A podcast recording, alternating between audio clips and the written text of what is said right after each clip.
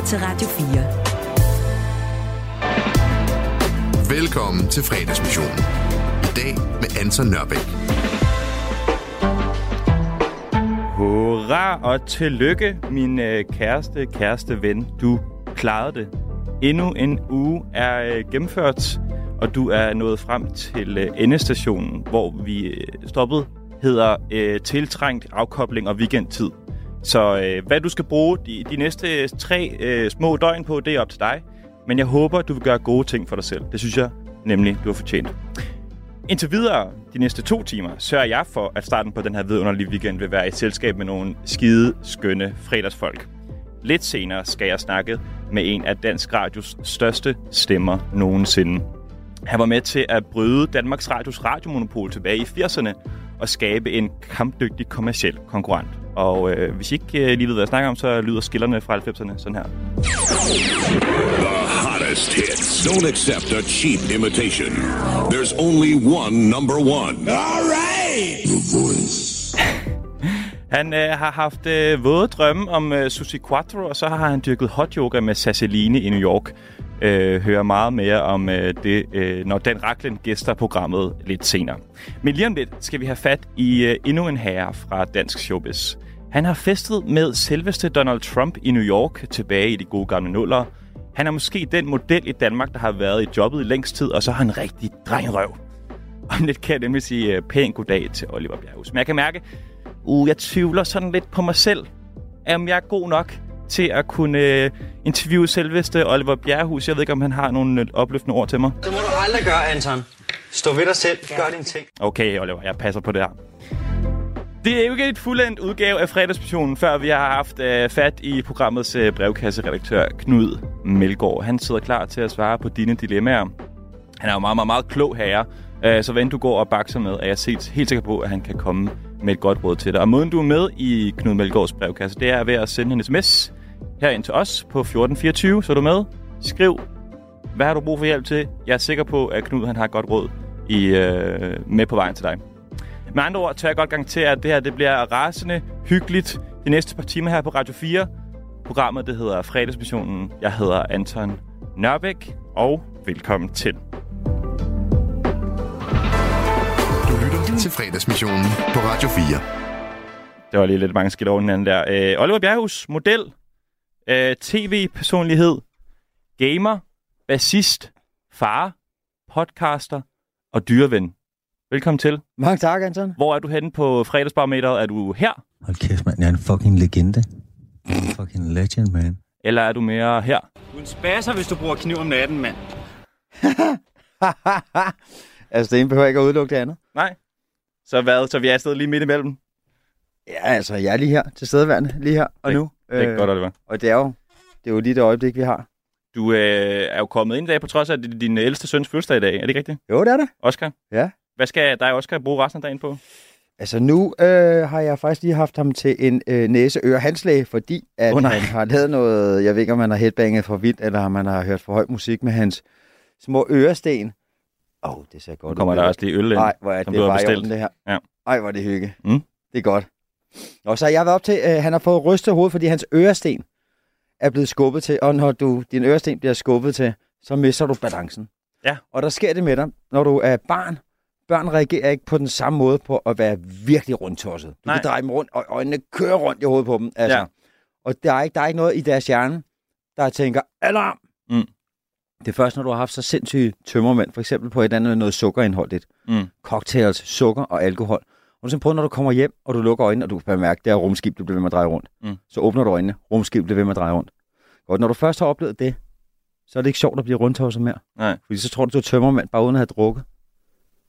Så, det, så og, altså, han er ligesom blevet kureret nu, han er på vej til at blive kureret, den gode ja, Oscar. Det, det øresten, og når de er, når de galt, så mister du balancen, og det er meget hæftigt at se på. Okay. Altså, fordi i, i firserne, der var det vildt uhyggeligt at se på, altså øh, varulve og alle de her ting. Ikke? Sådan er det ikke mere. Mm. Det virker ikke. Vi mm. er, det, det er, men sindssyge mennesker er virkelig skræmmende. Altså okay. Folk som dig og mig, men hvor øjnene kører rundt i hovedet. Ja. Altså et eller andet, som er sådan et, hvorfor, lige, hvorfor er du, altså hvorfor ligner du et menneske, og er så weird? Det er klamt, synes jeg. Især så også, når det er en søn, og man kan se, at når du mister balanceevnen, den er vi er helt fucked uden den. Ja. Og det er, at der er to forskellige signaler, der kommer til hjernen. Et signal, der siger, at vi står op, og et andet signal forklarer hjernen, at vi er ved at dreje. Så øjnene, de vil dreje indtil det rammer den ene side, og så vil det ramme den anden. Så prøv at kigge højre, venstre, højre, højre, højre, venstre, så sådan noget der, bare rigtig hurtigt. Ja, det kan jeg ikke finde. Oliver, du ser dig lidt selv som en, en, en hvidhaj, er det rigtigt? Når de ikke svømmer, så flyver de, øh, falder de til bunds, ikke? Jo, jo, det, det er mit... Øh, det er hvad, sådan, hvad betyder øh, det for dig? Ah, altså, det betyder noget med, at øh, i min små lommefilosofi over livet, der jeg har ligesom altså, tænkt, at, øh, at, at jeg er en pleaser. Mm? Jeg er en pleaser som menneske. Ja. Øh, og det kan godt være irriterende. Jeg gad godt, bare godt at være sådan en... en fed, rig kapitalist, og bare tænke på mig selv, mand, og bare fuck verden. Altså bare efterlade nothing til din generation. Bare æde helt lortet. Det bare knip hele verden. Okay. Men det ja. er jeg ikke, fordi lige snart jeg går den vej, ja. så går det så dårligt. Okay. Så jeg bliver nødt til at opføre mig nice, og så med et anstændigt menneske. Mm. Og, øh...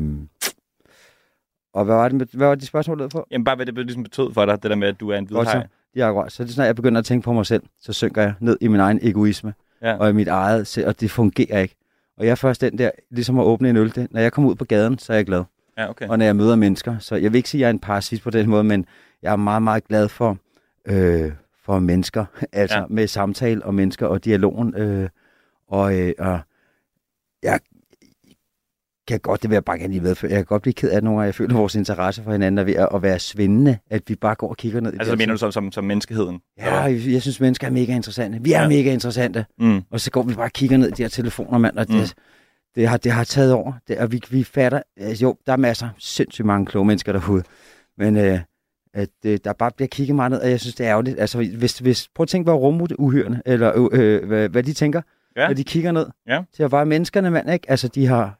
lavet de sindssygt, de har bekæmpet dyr, der er hundrede gange større end dem selv. Ikke? Mm. Vi har vundet krige, mand. Vi har slæbt vores makker rundt med indvoldet. Vi har fået fundet ud af, hvordan vi er inde i. Vi, har, mm. vi er ved at finde ud af at kunne komme ud af rummet, og nu bliver vi bange for ord.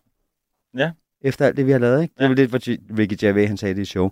Og så også bare alle de ting, vi har fundet ud af, mand. Og nu går vi bare kigger ned i dem her, har ondt i nakken, mand. Og mm. jeg synes virkelig, mennesker er interessante. Og, og ja, det er ligesom det. Så det, det er derfor, at jeg prøver at holde mig oppe i vandoverfladen, og ikke, at, og ikke at blive sur, og ikke at blive indebrændt, og alle de her ting. Og det er mm. det med hvidhajen, at det er sådan, så synker jeg. Så det er noget med at prøve hver dag at sige, jeg vil gerne være ydmyg, jeg vil gerne prøve at øh, øh, bevare mit temperament. Mit gode jeg sagde jo i introen, Oliver, at øh, jeg har ikke kunne finde, du ved, noget statistik på det, men jeg formoder nærmest, at du må være den model i Danmark, som har været altså længst tid i erhvervet, eller hvad? Har du, har, ved du noget om det? Oh, det du har været, været i været tyve år, eller sådan noget? Ja, men vi har også, vi har jo Tobias, hvad hedder han nu? Øh, Øh, fucking kæmpe model, Tobias Sørensen. Ja. Han er, han er, han er en god dreng, han er flot. Ja. Øh, så vi har også haft, jeg, jeg kan ikke lige huske, hvad det hedder, fordi de andre har ikke været, har ikke været øh, lige så præget af se og hør, som jeg åbenbart har. Men det er jo meget vildt, fordi altså, sådan en modelkarriere var vel været to, tre, måske fire år, hvis man er rigtig dygtig, eller hvad skal man sige, rigtig heldig med udseendet, eller, og, og, og en kombination af de to ting måske. Nå, men du kan da godt lege en anden afdanket øh, pressefotograf, der kan skyde nogle, øh, nogle billeder af dig, så kan du godt holde den kørende måske fem år til, men det betyder ikke nødvendigvis, der er indtjening. Nej, men hvad så længe, er det, hvad så længe du, der er indtjening, så er der noget om det. Jamen, hvad tror du, du har gjort rigtigt så?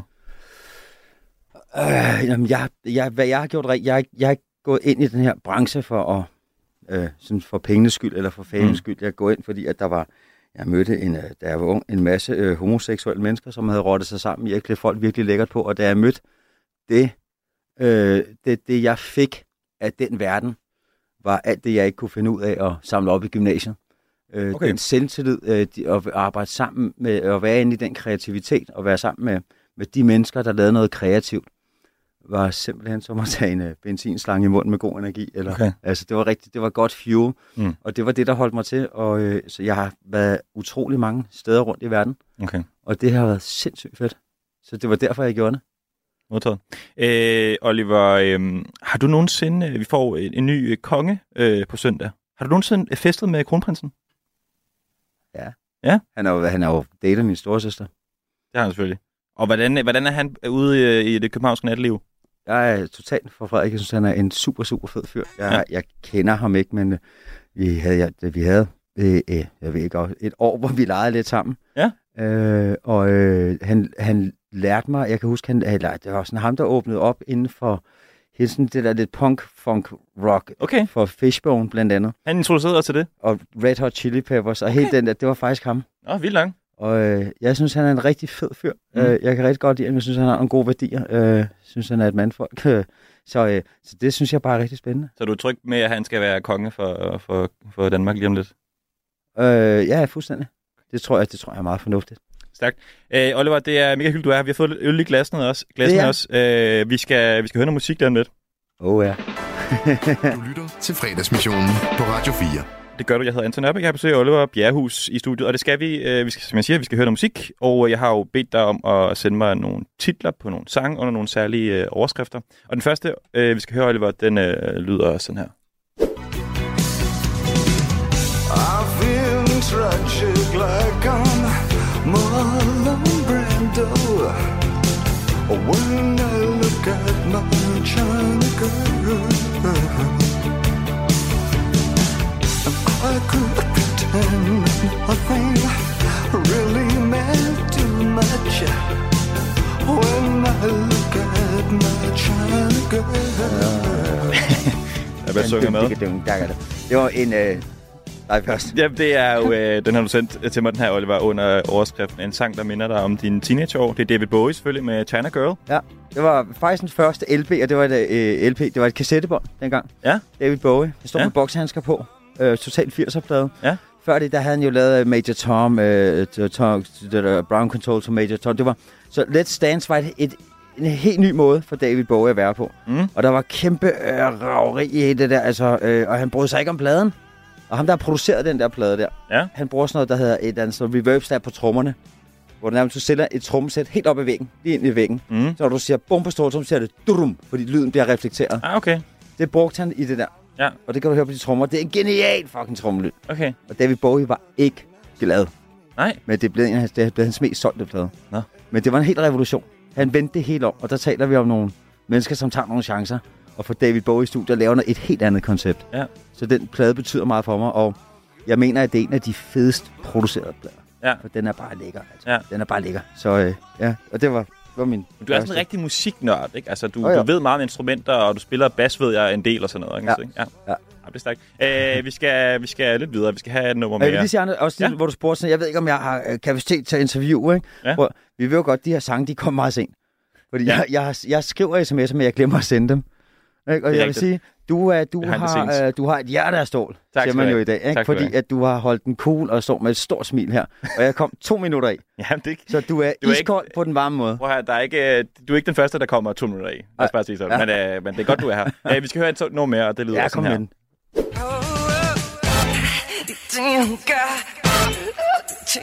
Jeg elsker ingen andre piger. Kom tilbage til mig.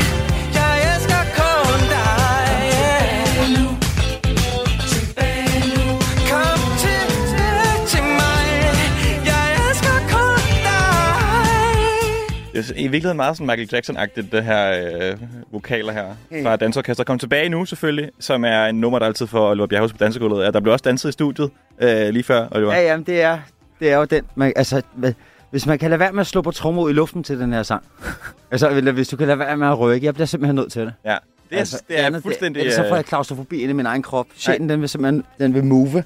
Men du er en dansemus, eller hvad? Nej, det er jeg ikke. Nej. Jeg er en basmus. Ja. Altså, øh, folk ved ikke, jeg har været med i Vild Med Dans, men det var, fordi jeg røg ud lige så hurtigt, man kunne. Det er rigtigt. Ja, det er rigtigt. Så, øh, så øh, jeg, jeg danser simpelthen som en handko. Men du var jo bookmakernes øh, favorit dengang til at det vinde var, hele lorten. Den var helt galt. Ja. Altså, og ved Victoria Franova måtte jeg nærmest give en helt ny pedicure, fordi jeg havde trådt alle neglene af hende. Og det var sådan, at undskyld, au, undskyld, au. Og vi lavede forsøg med at, en boomstang, som du laver lyd med. Ja. Den satte hun på nakken af mig, og så gaffetapede hun mine hænder herop til albuerne fast på den. Ja. Hvor de sådan danser du. Du danser ikke sådan her. Nej. Armene helt ud, ikke? Ja. Altså ligesom med lidt en, en Jesus på korset. Du lærte det ikke? Nej, det gør jeg ikke. Simpelthen, du, den gik ikke ind. Og det, jeg tror, det er fordi, jeg er bassist, så jeg har hele tiden... Og det der, jeg lytter heller ikke til tekster. Jeg lytter først til bassen, så trommerne. Og det, der er så fedt ved den her sang, ikke? Du har det her dun dun dun dun dun dun, og når ja. du lægger det her sammen med trommer, hvor du har dun dun ga dun ga dun ga, så får du det der sindssygt fede sving, som ligger en duk duk duk duk duk duk. Jeg ved ikke, hvad det er, en klavers eller hvad fanden det er. Ja. Men, øh, men det er et genialt koncept, det er fucking godt lavet, og det er jo Jørgen Clevin, nej, hvad han øh, Jørgen... Åh, oh, rækker mit parat ved desværre ikke så langt. Arh, jeg, ved ikke, men, jeg, jeg, jeg kender fyren der, og han er også, det var også ham, der har tegnet Cars. Mm. øh, hvad hedder han? Øh, Mark McQueen. Lyne McQueen. McQueen. Den lille... Ja. Ikke, og han har lavet øh, det der Nightmare Before Christmas med Tim... Roth, der er den anden af Tim Robinson Roth. Nå, okay. Så han er pissedygtig, han er en pissegod sanger, og det er ja. mega funky, så, så den skal vi da høre. Ja, et kanonnummer. Æh, vi skal til gengæld høre endnu et, øh, et kanonnummer, og det er selvfølgelig øh, den her.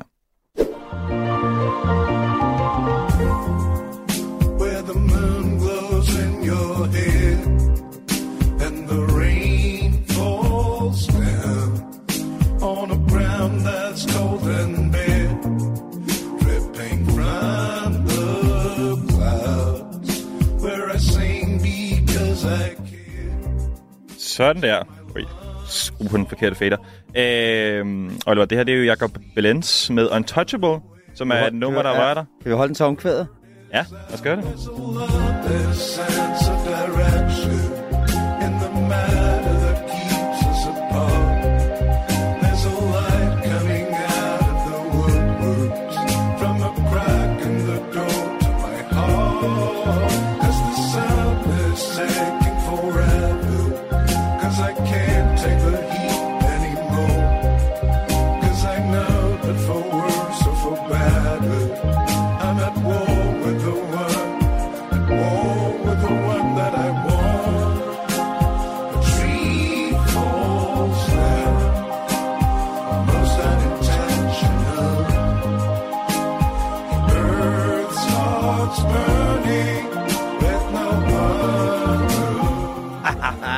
Er det ikke bare smukt? Det er meget, meget øh, yndigt. Nej, var det lækkert, mand. Tak, Jacob. Tak, Jacob. Det er godt gået, mand. Er du sindssygt? Æh, som sagt, Jacob Bellens med Untouchable, som er et nummer, der rører Oliver Bjerrehuus. Vi skulle lige have omkvædet med. Det synes jeg var helt det fair. Æh, hvorfor rører den her sang der, Oliver? Æh, det er bare et fantastisk stykke musik. Det, er, det rammer en nerve. Øh, som sagt, jeg er ikke den store tekstlytter. Altså, hvis du spurgte mig, så ville den handle om at gå ned og købe en Marsbar eller et eller andet. Altså, jeg får noget helt ud andet, men... Øh, den rører mig, og jeg synes, instrumentvalget er fantastisk. Jeg synes, den måde, han lægger op til omkvædet. Ja. Strammer øh, slangebøssen eller elastikken, eller bygger op til momentum, og han sulter der stadigvæk. Mm. Og man så venter, jo mere man kender sangen. Og så når det kommer, så ligger det der, at, at det er en komposition, øh, som lidt i klassisk, at der fører dig fra det ene sted til det andet. Det er ikke, hvor du river en side over, eller bladrer, eller her mm. der er omkvædet, og her der er vers. Det sejler bare derudad, og der mm. er noget ret fedt, ved, når vi er tilbage til bare til en fed melodi.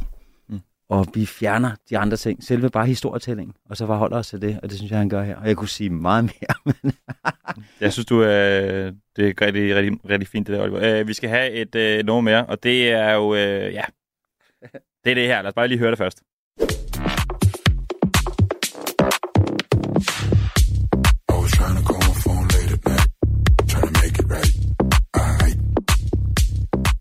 Jeg tror ikke, jeg skal også lige... Det er jo Radio fire, det her. Jeg ved sgu ikke, om uh, Radio fire nogensinde har hørt sådan her slags musik før. Det er jo uh, en, en artist, der hedder Boa Boa, ja. Og nummeret hedder Eit. Eit. Og det er jo en sang, ingen ved, Oliver Bjerrehuus elsker. Og jeg kan forstå, det er jo ligesom din søn, der har været inde over det her nummer, er det rigtigt? Ja, nemlig min søn. Ja. Og de kører det nogle gange på Søm. Øh, nu så spiller jeg med om på Søm. Mm. Og andre gange, så får vi lære mig ind på Søm. Og prøve at give mig selv karantæne derfra, fordi jeg er bare for gammel til det sted. Men det er skide sjovt. Det er fucking griner, der er god stemning. Ja. Uh, jeg kan godt lide at gå ind på en eller anden slammet bodega, hvor jeg kan sidde og ryge uh, en af mine egne hjemmekrøllede cigaretter, ja. Og sidde og savne Kim Larsen lidt og sådan noget der, uh, eller bare hvor man kan snakke med folk. Mm. Uh, og det her der eller andet, det er floor, ja. Det er house, ja. og, uh, og uh, så har de så lavet det her bord bord, at det er sådan lidt, jeg kalder det lidt arrogant house. Ja. Eller arrogant. Og det, det er super funky, men det er meget kort, der er ikke nogen lange lyde, det er helt sådan øh, ja. Sindssygt provokerende. Det er Arma, du, uh, Arma Oscars ven, som man har kendt siden første klasse.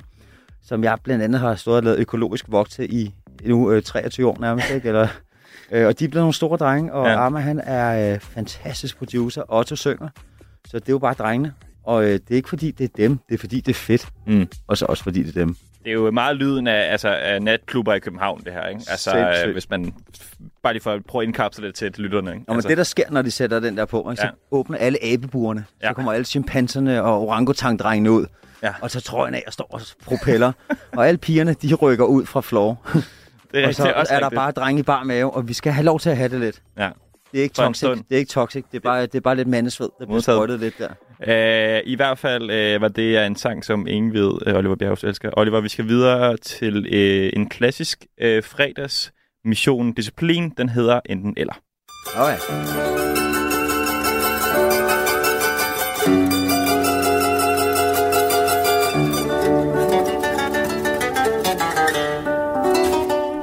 Hvilket blad, Oliver Bjerrehuus, har du brugt mest tid på at læse, da du var ung? Bravo eller Vi Unge? Åh, oh, hold da op. Ah, oha. Jeg har brugt rigtig meget tid på begge af dem. Ja. Ah, hvad for en tid? Jeg har købt mange, mange, mange. Altså, du skal vide, hele mit værelse var jo, øh, der var i den der alder. Altså, det var, det var, du kunne ikke se væggen. Og Duran Duran plakater, Wham plakater. Så fandt jeg ud af, at begyndte at lytte til Wham, synes jeg ikke, det var så fedt alligevel. øh, Queen, indtil jeg hørte, synes jeg ikke. Nu er jeg fuldstændig vild. Freddie Mercury, one and the only, altså. Øh, men så jeg, åh, det er svært. Men var, det ikke, begge, var, det ikke Egmont, var det ikke Egmont, der udgav Vi Unge? Det ved jeg faktisk ikke. Der må ikke være der svært skyldig, så langt rækker min forret viden ikke. Udgav Vi Unge. Ja. Øh, fanta- Bravo, det var et fantastisk magasin. Ja. Øh, bare prøv at forestille dig, se og hør. Med meget, meget, meget små, smallere klummer i alle mulige farver. Alle mulige, der har limalhår, løvemanke. Alle mulige mænd med skulderpuder, eyeliner, sort neglelak. Øh, og meget og, punk, ikke? Jo, og, ja. jo, og, så, og kvinderne, ja. Helt kortklippede, ja. Trænede. Altså, det, det var så fucked up fedt.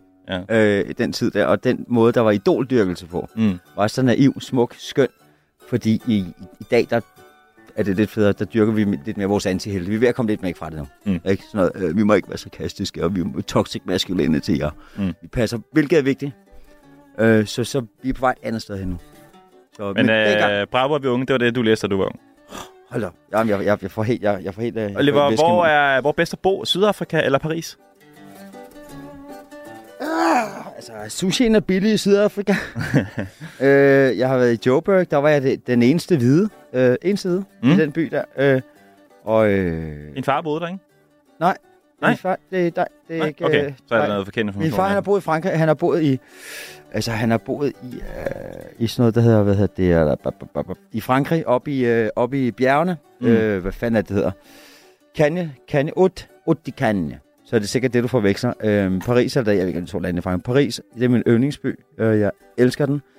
Jeg har også sådan en eller anden ting i Frankrig med, at øhm, alle røvhuller skal kunne spise ordentlig mad. Mm. Så de har puttet mad, altså momsen, ned. Så fordi, at det skal ikke kun være de rige, der kan. Ah. Så, så god mad er billig i Paris, og den standard er høj livsstil. Så er Paris. Ah, dog. Altså, jeg kan rigtig godt lide Paris, men altså, der, så der er Cape Town, der er jo Table.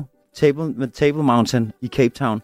Og det er et bjerg, som det er skåret toppen af. Ja. Så det er fladt som et bord. Der kan du gå op, og så er der skyer, der vælter ud over. Og så kan man øh, så spille bongotrommer og didgeridoo. Og når du hopper i vandet, skal du lige huske, at det er de to have, der mødes. Så det er fucking koldt. Så alt op. Vandet er koldt i syd. Og så, jeg ved sgu ikke, det, det var ikke øh, jeg slår lige om det her. Bom. Uh, det blev Paris. Okay, modtaget. Æh, hvad var det største gamer-moment, da du var i Los Angeles for at dække Call of Duty World Championships? Eller da du var i Blockbuster i Skive, hvor folk kunne komme og udfordre dig i Call of Duty? Oha, øh... jeg er totalt sokker for L A. Åh, oh, elsker L A. Der er ikke noget galt med Jylland. Men øhm, det, er bare lidt, det tager lidt længere tid der med L A der. Fuck, hvor er det hyggeligt. Så, og der er solskin, og man har ikke så ondt i nakken. Og så var der en eller anden gamergør, som Oscar fik øje på, som åbenbart var meget hot. Og hende fik jeg lige et lille glimt af. A moment of fame. Ja. Og så var der også, altså jeg kan ikke huske, men der var nogle, Oscar, han var, øjnene fløj ud af hovedet på ham. Okay. Øh, og der lærte jeg, at jeg er boomer. Jeg ved ikke, hvad der sker. Og Oscar, det var han, var grund. Men du har da været over og dække for, for Pixel? Og, ja, og, og hvis jeg ikke havde haft Oscar med, hvis jeg ikke havde haft Oscar med, no. så havde jeg ikke, jeg vidste ikke, ja, der var nogle meget, meget berømte gamere. Ja. Måske også Beauty Pie, eller så Beauty Pie, og ham der svenskeren, der ja, har... L A har du også interviewet. Ja, ja. ja. altså, så... Øh, Så, så det var sjovt, ja. øh, men hvis Oscar ikke havde været der, så havde jeg gået lige forbi dem. Så det fik jeg også at vide der. Så hvad var bedst? Øh, øh, Blockbuster i Skive eller Los Angeles? Åh, oh, jeg kan godt lide Skive. Skal vi tage den? Hvor du er? Vi tager sgu Skive. Vi tager Skive. Hvem var, øh, hvem var vildest at møde, Oliver? Øh, Kanye West eller Snoop Dogg? Jeg kan ikke huske mit møde med Snoop Dogg. Okay. Et eller andet af rådet der. øh... Jeg havde et vildt møde med Snoop Dogg. Sandheden, det var, at hans manager ringede mig op og sagde, at han var blevet bostet i Sverige, og han havde fortalt sin weed, og han skulle have noget weed, om jeg kunne hjælpe med at skaffe det, og det gjorde jeg så. Så hvad, vælge det? Så der, der er nogle manager, nogle musikmanager, der ringer til dig, når store rapstjerner mangler weed i Sverige? Han var blevet bostet med sin weed, og han ville ikke spille koncert i Danmark, hvis han ikke fik noget weed. Hvad er det for et, øh, altså, du ved... Netværk? Det er lang tid siden, netværk. Altså. Jeg ved ikke om... Øh, Så jeg var ude på staden og spørger øh, Alice og folk rundt omkring. Faktisk Snoop, han, vil ikke, øh, han spiller ikke koncert, hvis han ikke får det der. så øh, så, så jeg, jeg kom ind med et fucking sølvkikkert. Og efter koncerten, så røg jeg helt lortet med ham og Jesper Joghren. Og en, jeg ved ikke, om jeg vil sige, øh, hvad er den her? En anden. Ham der, øh, Jacob, også fra Nordisk Film, han røg så ikke med. Men ham der, direktøren også, øh, Jacob, skidesød fyr. Jeg fik dem lige hed med en. Um, og så sad de, altså, så du, han, dig og Joghren og Snoop Dogg og direktøren for Nordisk Film ja. sidder og ryger en kæmpe sølvkikkert, en, en joint. Ah, nej, altså vi røg en, en durum. Altså det var ikke bare, det var en, en du, det var, det var, det var mere end en. Lad mig bare sige det sådan. Okay. Og hvad er det, altså hvad, var det sjovt? Det var hylemorsomt. Han ja. havde alle piger, som var linet op udenfor. Der stod i, der stod fem hundrede piger. Ude på Christiania? Nej, øh, inde bag koncerten der, han havde spillet, ikke? Var det Tivoli eller hvad? Fuck, var det ikke? Det var i det der i i uh, Væg. Nej, ikke, nej, ikke Væg. Royal Arena. H B-hallen. Uh, K, nej, det der uh, det var Frederiksberg. Øh, Forum. Øh, Falconer. Forum. Forum, Forum, Forum. Ja, Forum. Ja. Så og så røg, kom vi bare ud bagefter og øh, og, og så, så så hvorfor er det ligesom at du ender i den der? Altså det er fordi en svensk øh, en manager skal bruge noget weed. Så ringer de til dig. Ja. Okay, grineren. Ja, jeg, jeg synes også, det var lidt... Men det var faktum, at han sagde, at jeg aner ikke rigtigt, men jeg ved, øh, kan, kan du ikke hjælpe os? Men bliver du tit ringet op, og, og folk skal bruge weed? Nej, ikke, ikke, ikke mere. Det er, lang, det er lang tid siden, okay. Men altså, ja, jeg er blevet ringet op mange gange af ham også. Okay. Øh, også med Carmen Electra og Fergie fra Black Eyed Peas og... Genialt. Alright. øh, og Kanye West-mødet, hvordan var det?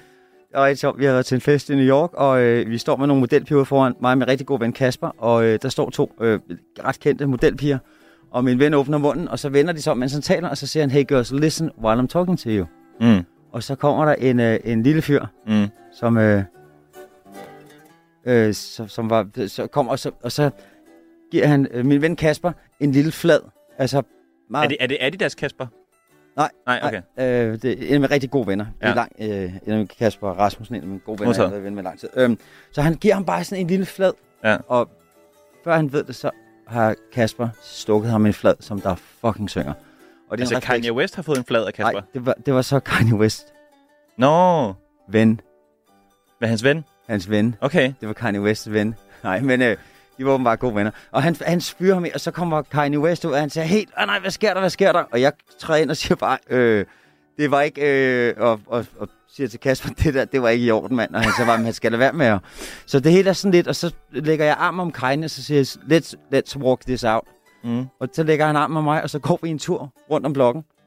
På ti minutter, bare Kanye, og køber en, en kaffe. Jeg snakkede bare om det der, sagde, bror, han startede, og, og, ikke, og så stod vi bare lidt fulde, og så fik vi lidt en snak. Øh, og, og mig, der var det sådan noget med lidt om, om børn og vanskelige forhold, og han spurgte, hvad jeg lavede der. Og fra ham, der var, han havde også first world problems. Okay, sindssygt. Og det var faktisk bare det. Og så endte vi med at gå i byen med hans ven, så, så alt blev løst. Okay. Så, så, så der var en god slutning. Jeg er totalt afstand på alt, alt hvad der hedder, altså med ansigt og vold, og jeg hader det. Ja. Og nej til knive, at jeg hader det, alt ja. det der, og menneske, alt sådan noget der. Ja. Svigt og sådan noget. Vi skal passe godt på hinanden, skal vi huske, hele tiden. Og det fik vi så. Amen. Amen. Du har gået en tur rundt om blokken med Kanye West og snakket om spørgsmål. Æh, hvad har betydet mest for dit liv, da Asger Aamund sagde til dig, det er aldrig for sent at have haft en slem barndom? Eller da Malou Aamund opdager dig i at lege med Star Wars-figurer, oh hvorefter du tager dem alle sammen med til sommerhuset i Tisvilde, hvor du øh, øh, skyder dem med luftgevær? Øj, det er kæft, mand. Øj, det er morsomt. Øj, det er sjovt. Øh, ja, det er sandt. To Aamund-historier her. Hvad, for en, hvad har betydet mest for dit liv? Altså, det har, de, alt, alt, hvad der har med Aamund at gøre, har haft en kæmpe ændring i mit liv. Øh, lige pludselig så steg vi et par socialklasser, og så finder min mor en mand, som er dybt intelligent, øh, har en, en fucking griner humor, ja. Og er stram, som man nok bliver, hvis du er en mand med din, øh, med dit selvværd intakt, altså insisterende på nogle ting. Ja. Og det var første gang, jeg så min mor ligesom få modstand fra en mand. Med en rigtig rygsøjle, og det gjorde ondt. Så vi havde nogle kampe. Øh, plus, at jeg var i sjette og syvende klasse, ikke? Og legede så med de her Star Wars-figurer. Og Malou mm. kom ind, og så sagde hun bare, leger du med Star Wars? Og så sagde jeg, nej. Og så lagde jeg bare Luke Skywalker og Darth Vader ned. Der, der sluttede Oliver Bjerrehuus barndom lige der. Der sluttede. Og så, tak til Malou. Og så blev de skudt med min Webley Hurricane luftpistol. Puh, bang, og brændt med tapentin. Og øh, vi til Svilde, ikke? Og vi til Svilde. Ja. Og, øh, og så var der Asger der, det var noget parforhold, og jeg skulle prøve, øh, kender du det, du kan ikke få, du kan ikke, kan ikke være en randall, altså, og så få en tød kæreste, og så fikser det alting, så bliver du bare endnu værre. Ja. Ikke? Så hvis du virkelig skal være, se godt ud, så skal du få en rigtig slem kæreste. That's gonna make you look good. Men, men det åbner ligesom også dørene for, at du møder nogle af Malous venner og sådan noget også, ikke? Jo, jo. Og, og, og Helena oh. Christensen og, oh og så videre. Oh my god. Og de, ja. Vil nogen, altså noget med, de vil godt have dig til at vise din tissemand på et tidspunkt. Altså Helena, hun var, hun var, hun var griner, og de var unge. De var, de var, de var, det kørte meget godt for hende og ja. Malou. Øh, og Helena, hun var bare, hun fuckede med os. Fordi at vi troede, vi var smarte, og jeg fik jo øh, et par sorte lædercowboystøvler. Øh, første rusken. Ja. Og så fik jeg øh, cowboybukser nede fra Roger, lige her i Studiestræde. Ja. Det var det fra hjørnet. Ja. Og en øh, silkeskjorte, det var ikke ægte silke, nede fra ja. Roger. Levi's fem hundrede etter, og så en hvid t-shirt, og så stort bæltespænden. Ja. Og så kørte det. Og jeg tror, at, øh, at Helena, hun kunne bare se de der fucking drengerøver der. De får lige det, så hun altid kom ind, og så ville hun sidde og udspørge os om ting. Og det blev simpelthen så ubehageligt, fordi at hun ville pille os ned. Og hun ville synes, det var enormt sjovt. Altså, og det gik de der to piger og grinede af. Og så øh, drak de os øh, fulde. Enormt fulde. Altså, da du gik i sjette og syvende klasse? Ja. Det var en anden tid. Det var en anden tid. Altså, men de, de var også virkelig søde. Jeg kan huske, det var Malou, der satte sig ned øh, øh, på sengekanten og prøvede at aftage min frygt for at råde mod i dialog med kvinder, som eventuelt kunne have vækket en interesse i en. Ja. øh, Altså, som Malou var meget moderlig overfor, hun tog så godt af mig. Altså, øh, hun kunne godt se, at min mor, hun havde travlt med at øh, og tage fat i kugler og læse dem højt, eller lave show og være politiker og alle de ting. Så, øh, så, så, så Malou øh, havde hånden lidt over mig der. Mm. Og jeg tror, da hun så, hvordan der blev ud, udredigeret eller udslettet et helt folkeslag af Star Wars-figurer, mm. så vidste hun godt, at jeg var alene et eller andet sted der. Og så lærte jeg krasse. Det er altså også lidt barsk, synes jeg. Ja, det, det var noget af en beslutning, du. Ja. Det var noget af en beslutning, men altså, der, der stak det af. Altså, ja. der, jeg, var, jeg var faktisk en god dreng. Der. Det stoppede? Nej, jeg er stadig ikke en god dreng. Så jeg i hvert fald til min kæreste. Jeg er mm. en god dreng.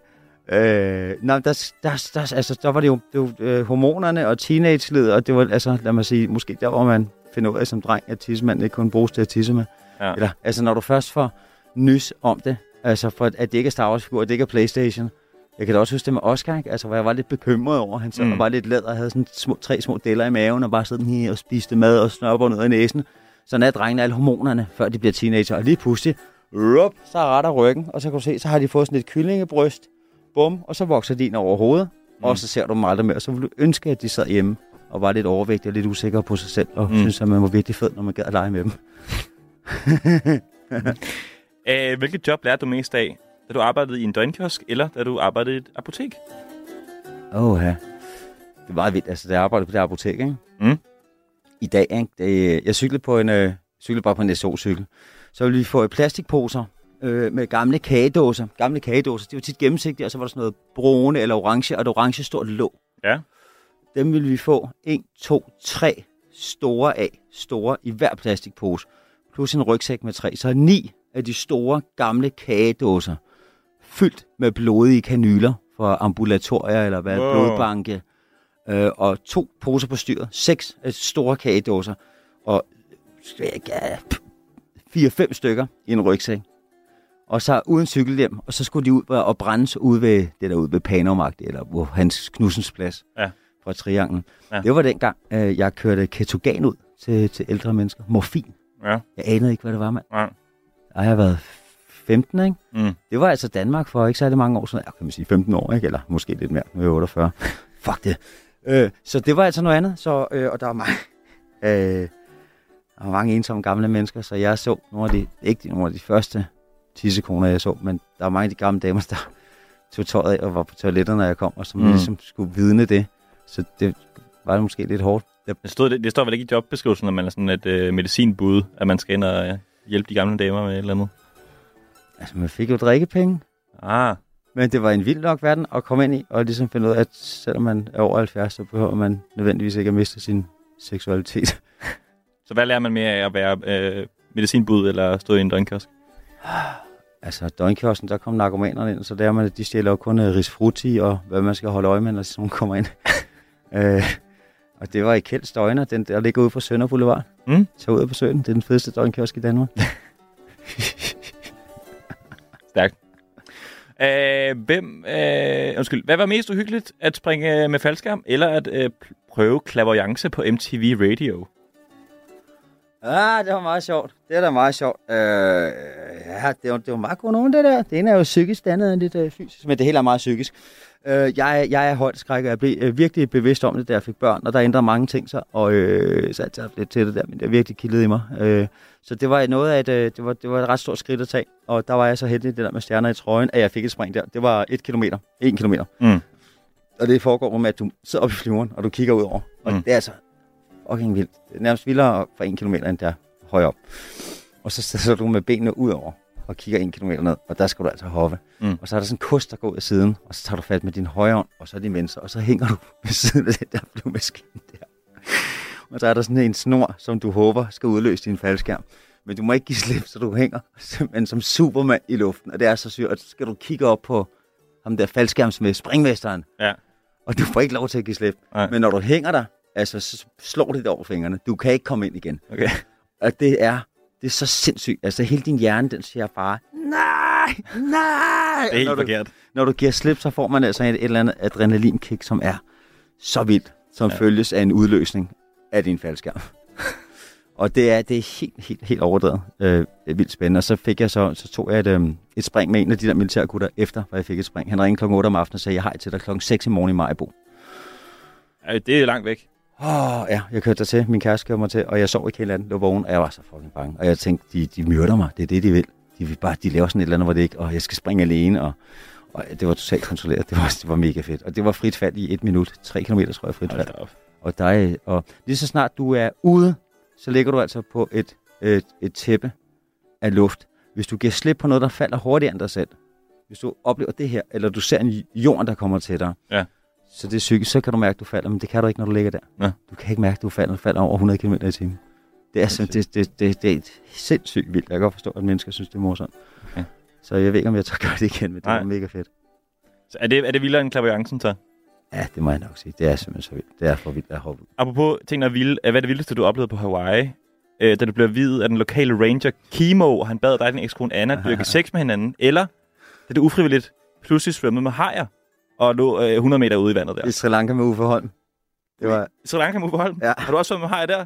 Ja. Okay, den havde jeg ikke fået. Jeg har kun fundet den med, med Hawaii også. Ja, okay, okay. Ja, men øh, altså på Hawaii, der var, det var Anna og jeg, vi blev gift. Øh, der var ikke nogen ring der på en øh, søndag af en øh, local ranger. Ja, han hed Kimo. Hans ja. farmor havde været troldkvinde, der var nu afgået ved døden. Han stod med en, øh, en, en revolver, en øh, seksløber, sat i skeden, og så havde han en konkylje.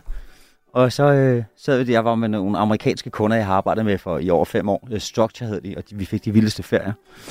Og, øh, og der, der havde jeg mødt Anna, og der havde jeg sagt til min agent, at hvis jeg ikke måtte tage hende med på arbejde, så gad jeg ikke at lave noget arbejde. Ja. Så vi, tror jeg, var sammen i syv år, og til sammenlagt var vi væk fra hinanden i tre uger på syv år. Altså, men I blev gift her på Hawaii? Vi blev gift på Hawaii, og... og, øh, og Kimo... Han instruerer I at, at dyrke sex med hinanden? Nej, han siger bare, mens i hele ceremonien siger han, and you have to porno each other. Men er det ikke det? Hvad, hvad betyder det for Kimo? Øhm, jeg, vi var sådan lidt, øh, øh, øh, what? Yes, yes, make loads of children. Så det var ikke noget, man stod og fortalte, hvordan man skulle holde og indføre og sådan noget der. Okay. Det var ikke ligesom en tampon en, hvordan man... Men øh, det var den, you have to porno, og så blev der bare lidt stille folk og sådan lidt, what? Yes, make loads of children. Og øh, Anna blev faktisk gravid den aften der, men... Øh, Nå, okay, så det er måske sådan helt øh, højere magter, der var på spil. Ja, den, den, så tabte vi lige den første... Øh, Fordi, øh, fordi du ved, kvinder ikke, de er jo ikke lige så som mænd, vel? Mm. Toxic, nej, det var for sjov. Øh, men sådan er det jo nogle gange, så skal hele kvindekroppen og lige sættes i gang, ikke? Så der fik vi også lige en over skinbenet der. Så alle jer derude, der går og laver børn, der vent lige til, der er gået tre måneder med at fortælle alle mennesker i hele verden det, fordi mm. det er sure, det er fint nok at miste et barn, men når man så skal til at fortælle historien for tyvende gang, så kan man godt blive lidt ked af det. Æh, hvornår kom du i største problemer? Da du blev knaldet for at køre i bil, mens du var påvirket af kokain, eller da du befriede nogle korifisk fra genboens japanske have i øh, Høsterkøb? Åh, oh, der kan jeg. Uh, man kan sige, nu er jeg ikke så stolt af den der, øh, den der historie. Lidt tættere på mikrofonen, Oliver. Jamen, det kan jeg ikke. Der, der, der er lyden, der kan jeg... Hallo? Hallo? Det var et politikersvar. Altså, nu, jeg er ikke stolt af den der episode. Øh, øh, den der med, øh, med, hvad det hedder, euforiserende kørsel. Øh. Jeg har lært af det nu, og jeg har så været på, et, på sådan et kursus, som man skal efter. Jeg synes bare, der er noget fucking lort for staten, mand, der bare skal have penge, mand, som om jeg ikke ved, hvad jeg må og ikke må. Og det mm. har været meget informativt, øh, det der kursus. Jeg kan ikke engang huske, hvad det hedder, men altså, det er sådan noget, hvor man lige skal op, må, må, må du køre på væggen? Nej, må jeg mm. køre på det? Øh, det var ret fedt, mm. øh, fordi der finder du ud af, øh, hvor lang tid sådan en brændert egentlig øh, holder, og så ved du, hvad man kan og sådan noget. Det er god vejledning, øh, så, så der har jeg lært en masse. Men du også har ligesom øh, stjålet nogle fisk fra genboens have? Nej, det var ikke mig. Jo, ja. Han, øh, han havde, han havde øh, guldfisk, og de hedder køjfisk, og det er karper. Karper, de vokser efter størrelse, som de fleste fisk gør. Hvis jeg har et lille akvarie, så vokser det ikke. Hvis du giver dem store akvarie, så bliver de store. Okay. De der køjfisk, de kan godt koste et par tusind.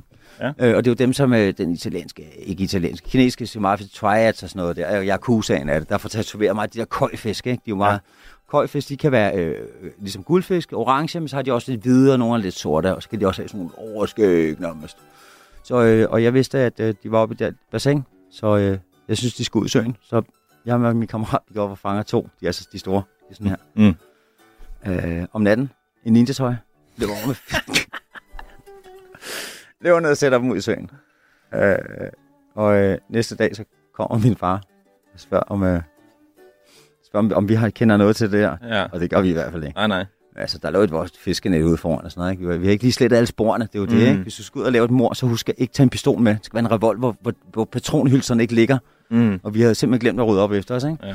Plus, at der var våde sko hele vejen ind i. Men så blev genboen vel, vel tosset over, at hans fisk pludselig manglede. Jeg fortalte min far, at øh, hvad der var, der var sket, at vi ville befri dem. Og han ja. sagde, ved du hvad? Det, jeg kan se, I har ikke gjort det for at være onde. Nej. Og ved du hvad, det, det er sgu forskellen. Så to år, så i to år, så er I undskyld. Ja. Åh, det har altså taget mig så lang tid at gå fem meter over vejen. Kæft, mand. Jeg, jeg skulle virkelig... Det var naboen sur, så? Hvad, hvad er den rigtige? Ja, han åbner, så måtte vi fortælle den, at det var meget pinligt, og det var jo ikke for... Det var faktisk for at befri dem. Ja. Og han købte den, og så fortalte han bare, at, at det var, og det var egentlig fint, altså, fordi det var ikke, oh. det var ikke hærværk. Nej. Og så havde vi så, jeg kan ikke huske, hvad de kostede, de kostede seks tusind stykker eller sådan noget. Mm. Og så fortalte han, øh, at det eneste problem, tanken var egentlig god nok, det er, at når du... Øh, Når du tager fisk fra deres vand til det andet, så skal de have en, en langsom overgang. Mm. Ellers så kan de dø, hvis du sætter dem ned i noget vand, som de ikke kender. Det er ligesom, at vi skal trække vejret i noget ny ilt. Mm. Øh, så det var ikke godt. Det skal være langsomt, så de skal have lidt af vandet i først. Okay. Og, øh, og så det andet sand, der er en kæmpe gede i søen. Den er nok hapset dem. Altså, de var også ret store. Det kan også være, at de har fucket med geden, mand, og sat nogle totalt nye regler op i den der sø. Bare sådan, hallo, mand, vi er nødt til at stå sammen, mand. Fucking træt af det her.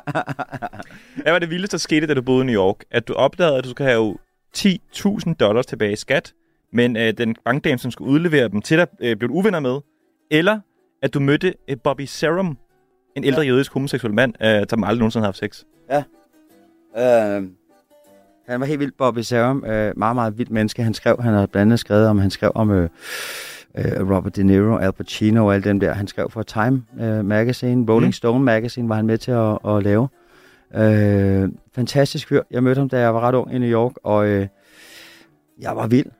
Jeg var vild, mand. Øh, jeg var for ung til at kunne gå ud på en bar, det er galt. Øh, men der er blevet givet godt gas der, og han, øh, han, øh, han, han kunne måske se, at, at der var noget andet bag i, og Øh, og gå ud og lave et eller andet ung selvmord eller sådan noget der, som man mm. godt kan finde på, når man kommer til New York som nitten tyve-årig og tjener en million. Mm. Øh, og øh, så han tog faktisk fat i mig, og det er jeg ret glad for, han gjorde. Øh, og vi havde, øh, jamen vi havde den ting, at, øh, at, øh, at øh, vi røg weed, og det gjorde han, og synes det var sjovt, fordi han var nogen af tres, og øh, så sagde han, kom hjem til mig, og så fortalte mig, at han var bøssemænd fra en jødisk familie.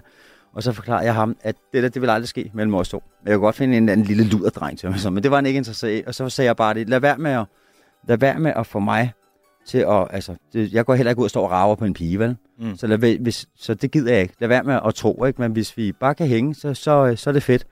Og han kender jo alle de her skuespillere, så han tog mig øh, i Carnegie Hall, øh, han tog mig på øh, øh, Metropolitan og, øh, og se fede, fede skuespil og fortælle mig lidt, hvad... hvad hvad der var spændende, og satte mig ind i alt, hvad der hedder Kowalski, Stanislavski, method acting, og fortalte mig sådan en oprindelighed om, da Sam Meisner tog øh, Kowalski-modellen, som er russisk skuespil, som er alt, alt de scener. Det er pissespændende, det er jo terapi på en måde. Mm.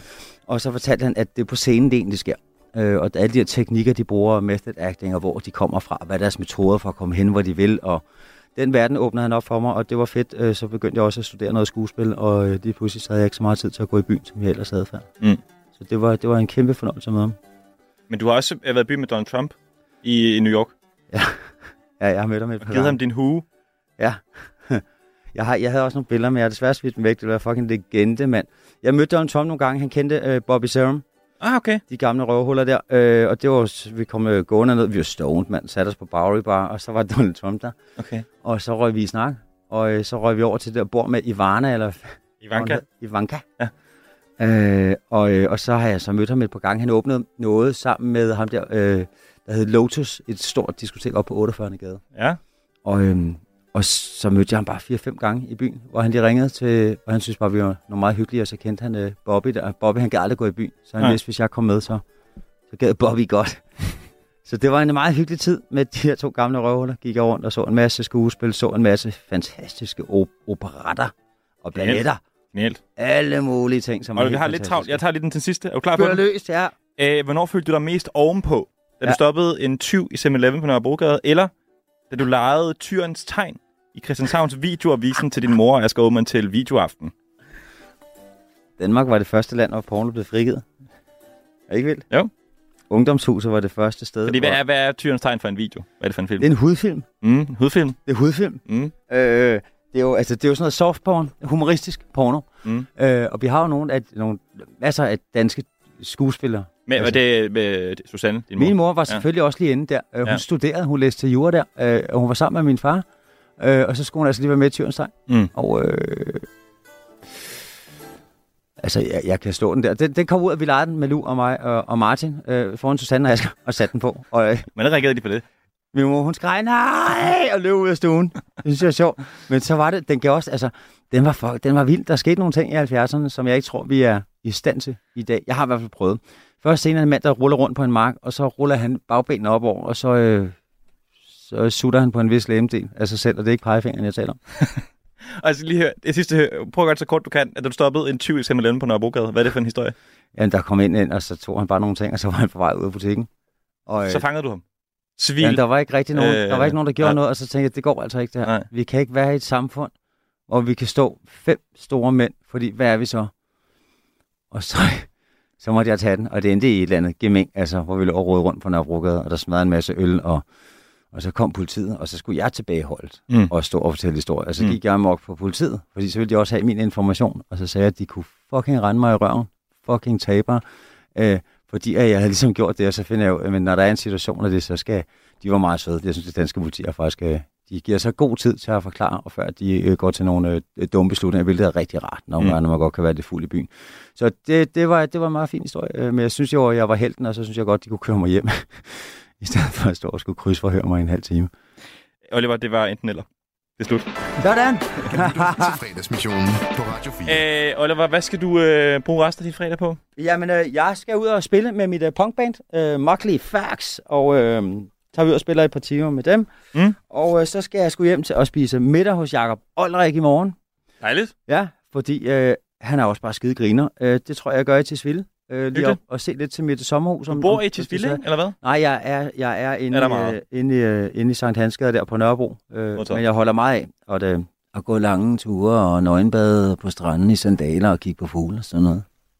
Og det var også en fornøjelse. Tak fordi du kom. Skål. Ja, det er skål, mand. Og øh, tak for øh, invite og sådan noget der, og det har været skide hyggeligt. Det var godt. Og rigtig. Alle jer dejlige røvhuller derude, have en rigtig god weekend. Rigtig god weekend. En af Spotak, hjertelig velkommen til Portrætalbum. I Portrætalbum bruger Anders Bøtter musikken til at vise nye sider af sine gæster. Min fantasi matchede ligesom ikke verden rundt om mig. Det var meget sådan en lille cocoon af eventyr og alt muligt, men når man så gik ud i verden, så blev det bare så voldsomt. Jeg synes, at det er ekstremt passende, at det er på det her tidspunkt i dit liv, at du bliver ramt af Bjørk. Lyt til Portrætalbum i dag kl. sytten nul fem. Radio fire. Jeg havde det rigtig, rigtig svært med, at jeg var født som pige. Altså, jeg havde gik på en skole, hvor jeg fik lov til at hedde Thomas. Ikke så forudsigeligt. Du lytter til Fredagsmissionen på Radio fire. Det gør du nemlig, og øh, vi kan som sagt ikke kalde det her en vellykket udgave af Fredagsmissionen, uden vi har været forbi Knud Melgaard. Knud Melgaard, Transeuropa-magasinet. Hej Knud, er du med mig derude? Knud? Jeg kan ikke høre Knud. Mm. Så øh, jeg får lige... Øh, jeg får lige øh, producer Amanda, hun øh, giver mig lige en finger. Så spiller jeg lige en lille bitte, bitte smule øh, øh, musik. Så snart øh, vi har Knud med, så vender jeg jer tilbage. Oh, yeah, that's it, that's it, that's it. That's it, that's it, that's it, baby. Hey, mom, what's your mama gonna say? You finally let your body like this guy.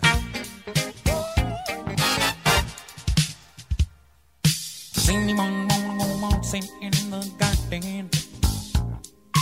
Zany one, one, go dance up on the roof. Zany one, one, go waltzing in the garden. Zany one, one, go dance up on the roof. Zany one, one, go waltzing in the garden. Knud, er du med mig nu? Knud er ikke med mig. Hallo? Hallo? Mm. Skørt. Anyone wanna go waltzing in the garden? Does anyone wanna go dance on the roof? All the time, sequence even down.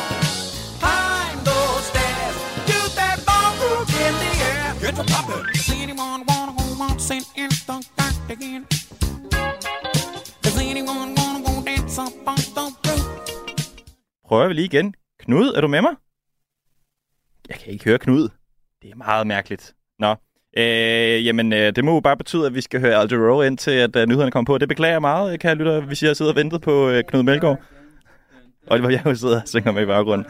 Øh, men næste uge, så lover jeg, at vi, vi alle de dilemmaer, jeg sender, dem, dem tager vi med til Knud næste uge. Ja, det er frygtelig ked af, men øh, lad os lige høre lidt mere af Alter Ego.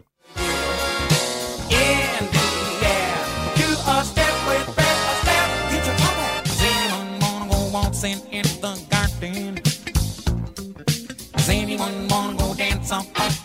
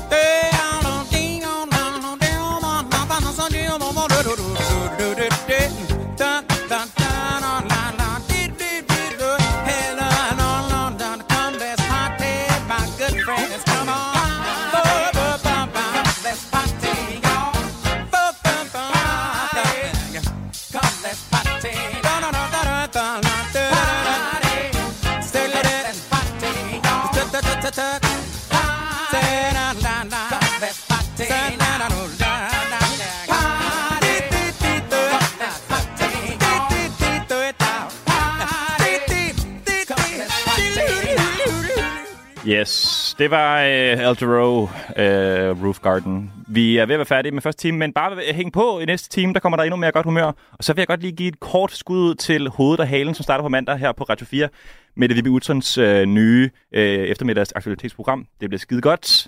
Nu er der nogle nyheder. Du lytter til Radio fire. Velkommen til Fredagsmissionen. I dag med Anders Nørbæk. Yes, det gør det nemlig, og øh, vi har lige sendt Oliver Bjerrehuus ud af døren. Det var drøn hyggeligt, og hvor jeg er glad for, at du ikke har slukket for din radio endnu. Øh, du kan trygt lade den stå tændt den næste øh, time endnu, fordi jeg garanterer højt og meget ivrigt humør i den her anden time af Fredagsmissionen. Og øh, jeg er meget særlig glad, fordi om lidt kan jeg byde velkommen til en af Radio Danmarks absolut mest ikoniske stemmer. Han var med til at starte den største kommercielle konkurrent til radiokanalerne på Danmarks Radio. Øh, og har siden haft øh, skillige kasketter på i radio og medie Danmark. Ind ad døren lige om lidt kommer nemlig Dan Rachlin.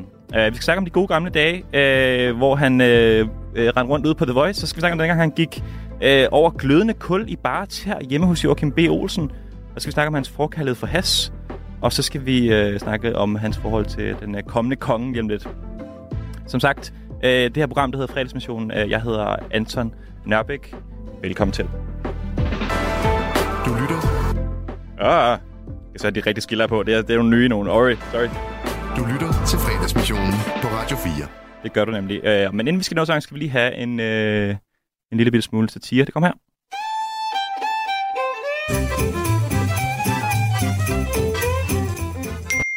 Linnea har startet en live-video. Hej guys, og velkommen til min live-video her på Instagram. Jeg er Linnea, og jeg er stadig right. I går var det nymåne. Nå, okay. Det var nymåne i går. Hvorfor var der ikke nogen, der havde sagt det til mig? Hvorfor var der ikke nogen, der sagde det? Hvorfor finder jeg først ud af det i dag, hvor det ligesom er for sent at gøre alt det, jeg havde planlagt, at jeg skulle gøre til nymånen i går? Prøv at høre. Den her nymåne, den handlede om mig. Der var nymåne den ellevte januar to tusind fireogtyve kl. sytten syvogtyve i Stenbukkens Tegn. Nymånen har, som vi alle ved, stor betydning for, hvordan vi alle begår os disse dage, hvad vi føler, hvordan vi sover. Men lige netop denne nymåne i Stenbukken, den handlede altså mest af alt om mig. Som stenbuk mig selv, skulle jeg i denne nymåne føle mig empowered til at komme i kontakt med mit true self og styrke min følelse af uafhængighed og autoritet i mit eget liv. Og hvad sker der? Jeg misser nymånen. Jeg er så træt af det her samfund, hvor ingen nogensinde minder en om vigtige ting. Det minder mig om dengang i folkeskolen, hvor det var min tur til at få rundebamsen med hjem over weekend, men der var ingen, der huskede mig på det, så jeg missede også den. Hvor er vores community? Hvor er det medmenneske, der lige husker at prikke en på skulderen og sige, det er nu? Det er et samfund gennemsyret af selvoptagede mennesker, det her. Det er sygt. Og det var jo ikke bare nymåne i Stenbukken, vel? Det var også med Mars i Senet og Fiskenes År, som stod over for vædderen i Pluto. Hvad minder det om? Ja, det er nemlig mig. Det er mig. Og til jer folk, der siger, at jeg ikke kan klemme månens faser på den her måde, det kan jeg ikke tage mig af. I må lige komme ud over jer selv en gang. Så har I nogle andre nye måneder, hvor det handler om jer, ikke også? Men den her, den handlede fandme om mig, og jeg missede den. Nå, husk at like og dele. Hej hej. Øj, der var ikke nogen auto på den der satire der. Øh, men jeg kan jo lige øh, sige her... Hvad, vi får læsning her, så vi lige renser luften. Øjeblik. Du lytter til Fredagsmissionen på Radio fire. Det gør det nemlig. Og øh, som sagt, den Rachlin skal jo øh, være med nu. Det der er, hvis den helt vakse lytter ved måske, at hvis man slår på Classic F M, så kan man høre øh, Dan live lige nu øh, sætte musik på. Så jeg gjorde det. Jeg har talt med Dan simpelthen her til formiddag i stedet for. Øh, sådan så han også kunne passe sit arbejde. Tænker jeg er, er helt... Helt fair. Uh, om ikke andet, så uh, vil jeg gerne bare byde velkommen til uh, Dan Rachlin. Du lytter til Fredagsmissionen på Radio fire. Jeg kan drikke sytten øl og stadig være cool. Jeg kan sætte mit hår helt ud, når bo på. Jeg kan score din sind, så hun aldrig siger nej. Og jeg kan ryge mig en koger og stadig være sej. Hov, stop du lille ven, du er fuld af shit. En lille drenge røv, der tror han er en hit. Dit hår falder af, dine tænder hopper ud. Og jeg ved, at min sind vil kende af det tud. Ved du hvad jeg kan? Jeg kan virkelig score kassen. Jeg er dyr, jeg er sej, jeg var den bedste. Øh, Dan, Svend, Rachlin. Du er radiovært, du er D J, du er meningsdanner, du er cannabis-fortaler, poker-entusiast. Du får ofte stjålet dit identitet på internettet, øh, og så boede du hjemme hos din mor, indtil du var øh, syvogtyve år. Hej Dan, velkommen til Fredagsmissionen. Det var...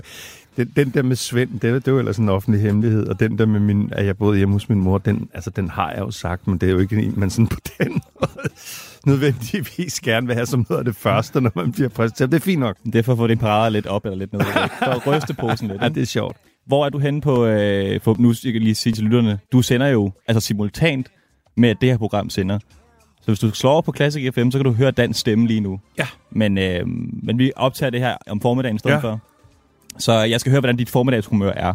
Øh, Dan, er det... Øh... Jeg, er, jeg... Ja, jeg har to klip, Nå, du skal okay. lige forholde til. Nå, okay, okay. Enten så er det sådan her. Ja.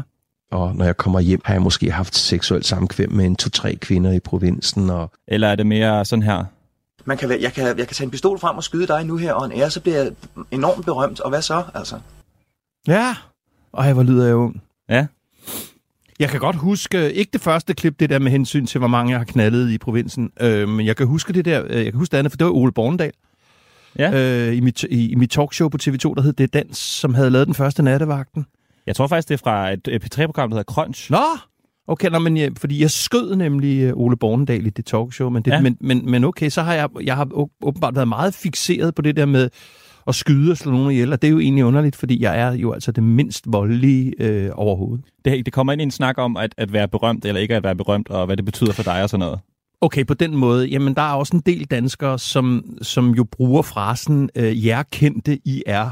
Ja. Og det er jo simpelthen det, det, er det dummeste begreb overhovedet, fordi jeg har jo ikke nødvendigvis så meget at gøre med, med Peter Lundin og Peter Madsen, som jo også er ret berømte. Ja, det er rigtigt. Men øh, Dan, velkommen til øh, Fredagsmissionen. Det er dejligt tak. At se dig. Æm, vi skal snakke om alt muligt. Vi skal snakke om øh, tiden på Voice. Vi skal snakke om øh, din øh, gode gamle dag på, på T V to. Og øh, så skal jeg til at starte med at bare lige høre, øh, hvor går Dan Rachlin øh, i byen henne de her dage? Øh, jamen, jeg er sådan ved at bevæge mig over jo i de, de brune værtshuses univers, fordi jeg jo igennem hele mit voksne liv har været en klubdreng og spillet på klubber og været på diskotek altid. Øh, så jeg er sådan ved at indhente lidt øh, sådan noget som øh, palæbar og mm. den slags i, ja. i København. Øh, men elsker jo også at være på klub stadigvæk og får jo heldigvis lov til nogle gange at snige mig ind øh, på... alt fra Arch til Museo, eller, eller hvad det måtte hedde, øh, sammen med nogle gange nogle af mine voksne sønner, eller nogle af mine venner, som for manges vedkommende er en del yngre, end jeg selv er. Og nu nævner du øh, også lige her tidligere det her med at være kendt, eller ikke at være kendt. Øh, jeg har lige et klip, du skal høre. Det lyder sådan her. Man har en genkendelsesfaktor skala, og øh, hvis der er en øh, genkendelsesfaktor otte, hvis man kommer gående her på strøget eller i supermarkedet, Øhm, så er det noget med, at folk lige kigger og siger, er det ikke, øh, jeg synes, jeg har set personen før, og går så videre. Men den der genkendelsesfaktor tretten, det er, øh, det er afgjort, så, så piker den. Det er noget med, at folk lige så kigger og siger, du er da ham der, Dan Rachlin, øh, og nærmest bliver stående, eller i hvert fald drejer hovedet af leden, når de går forbi. Det kan jeg godt lide. Det her, det er din gamle kammerat, Joachim Hedeker, ja. øh, der snakker om en øh, form for skala. Ja. Øh, I benytter jeg af, når I er ude i offentligheden, om hvor kendt man er et givet sted. Mm. Øh, er det noget, du tænker over? Altså, de her dage, det her det er fra halvfemserne, kan jeg afsløre det her klip. Altså, vi, vi er lige nødt til at, at lave den disclaimer, at om et øjeblik, så har jeg fyrre års jubilæum som radiovært. Mm. Og, øhm, og det er så fyrre år siden, jeg startede Voice, som kunne høres lidt i, i Indre By og en del af København. Så kom jeg på Kanal to og lavede lokal tv og blev kendt på hele Sjælland. Så kom jeg på T V to, og så blev jeg landskendt. Så det kom jo i etaper. Øhm, men med det vil jeg så også bare sige, at, at, at jeg har jo været vant til at blive genkendt, i hvert fald blandt nogen og nogle målgrupper øh, hele mit voksne liv. Hvad er det for målgrupper? Jamen altså, det var jo i sin tid, var det jo de unge, for det var dem, der, der gik efter Voice, og så blev det så voksne, og nu er det måske sådan... mere end voksne, som er min primære målgruppe i forhold til den der genkendelsesting. Men, men ja, altså, øh, jeg, jeg mærker det jo i den forstand, at hvis jeg, hvis jeg står i supermarkedet, og der står nogen, som er på min egen alder, eller sådan nogenlunde samme generation, så mærker jeg ofte øh, sådan ret intens genkendelse, mens jeg jo kan stå og spille til en, til en firmafest, hvor der kan komme en treogtyve-årig op og sige, hvem er det lige, du er, mm. agtigt.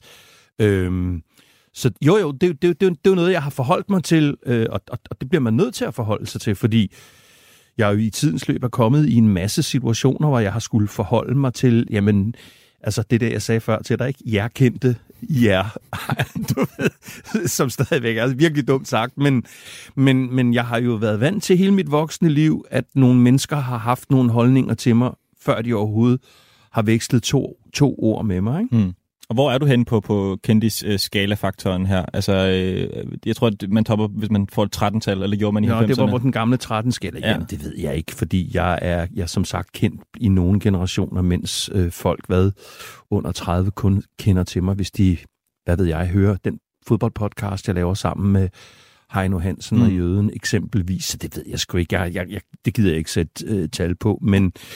Øh, kendthed som sådan er jo heller ikke noget, som, som sådan gør noget for mig, hverken professionelt eller personligt, men, øh, men det ville jo være dumt at have været radiovært og sådan, hvad skal vi sige, air personality over fyrre år, og så sidde og, og lade som om, at det ikke betyder noget, om nogen øh, hører, ser, bemærker en. Altså det hører Nej. jo med til at lave det, jeg har lavet og har insisteret på at lave, så du får ikke mig til at sidde og være sådan falsk beskeden, og nå, tihi, det følger jo med. Jamen, hold nu op. Altså, hvis mm. jeg har et radioprogram, som har nogle lytter, så ved de, hvem jeg er. Hvis jeg er på tv i God Aften Danmark, så vil der være en del, der registrerer, at det er Dan Rachlin. Altså, jeg er ikke så vild med dem der, som sådan krukker med at uha øh, og blive genkendt. Det værste, øh, synes jeg, er dem, der går til, til premiere, øh, og bliver sådan lidt småfornærmet over at skulle fotograferes. Altså, mm. hold nu op. Så gå ind dagen efter og betal for din biografbillet, ikke?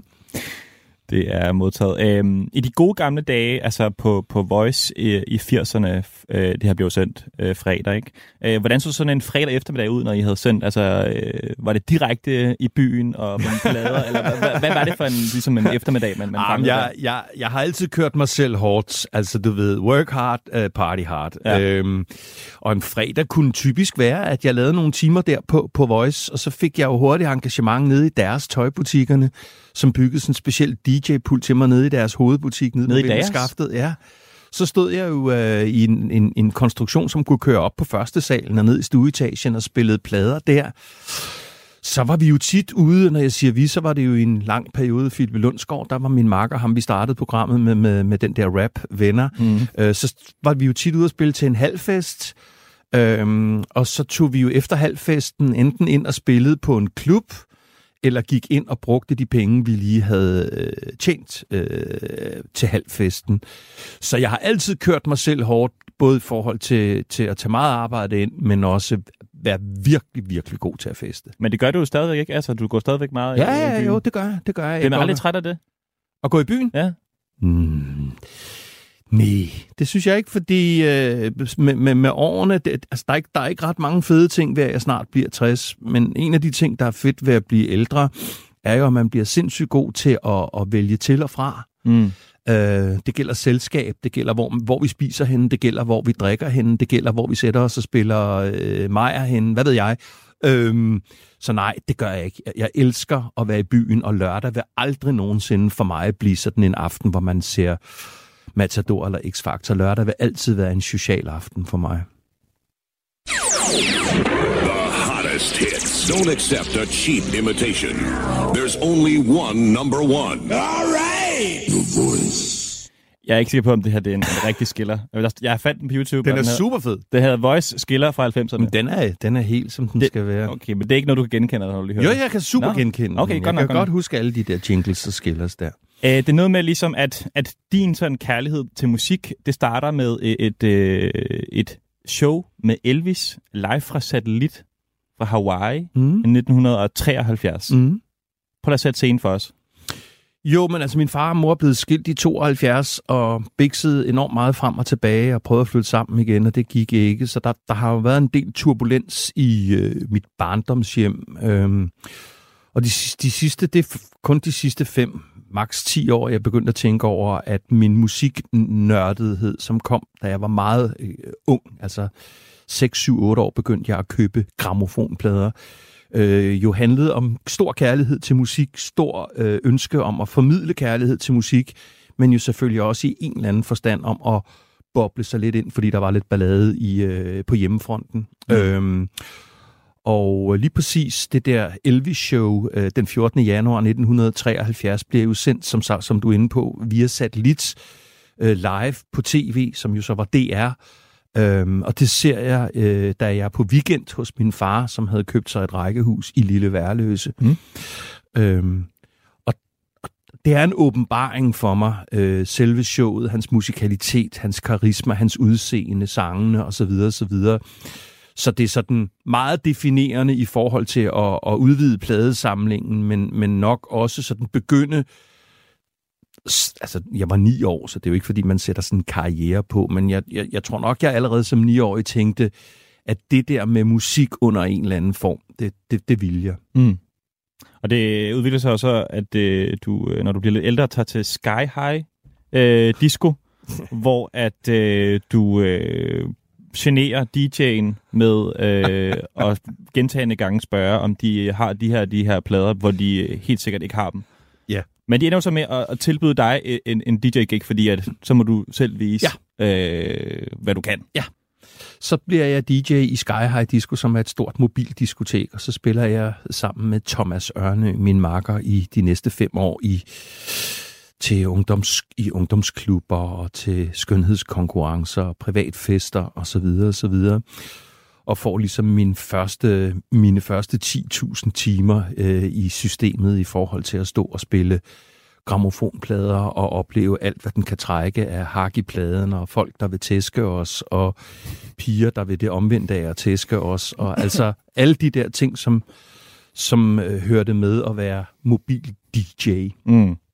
Og øh, så er du, du D J i nogle år, og så øh, hører du øh, Radio Luxembourg på sådan en europæisk piratradio, øh, som får dig til at, at, at drømme om at selv og, og lave noget ja. radio, ikke? Jo. Øh, og du har den her D J-erfaring, og så sker der jo hverken værre eller bedre, end at den ottende juni klokken fjorten i en treværelseslejlighed i Vallendorfsgade, der starter The Voice. Øh, fireogfirs. nitten fireogfirs, ja. nitten fireogfirs, ja. Lige præcis. Ja. Øh, du, start, du går på klokken fjorten. Ja. Øh, hvad er der på programmet den dag?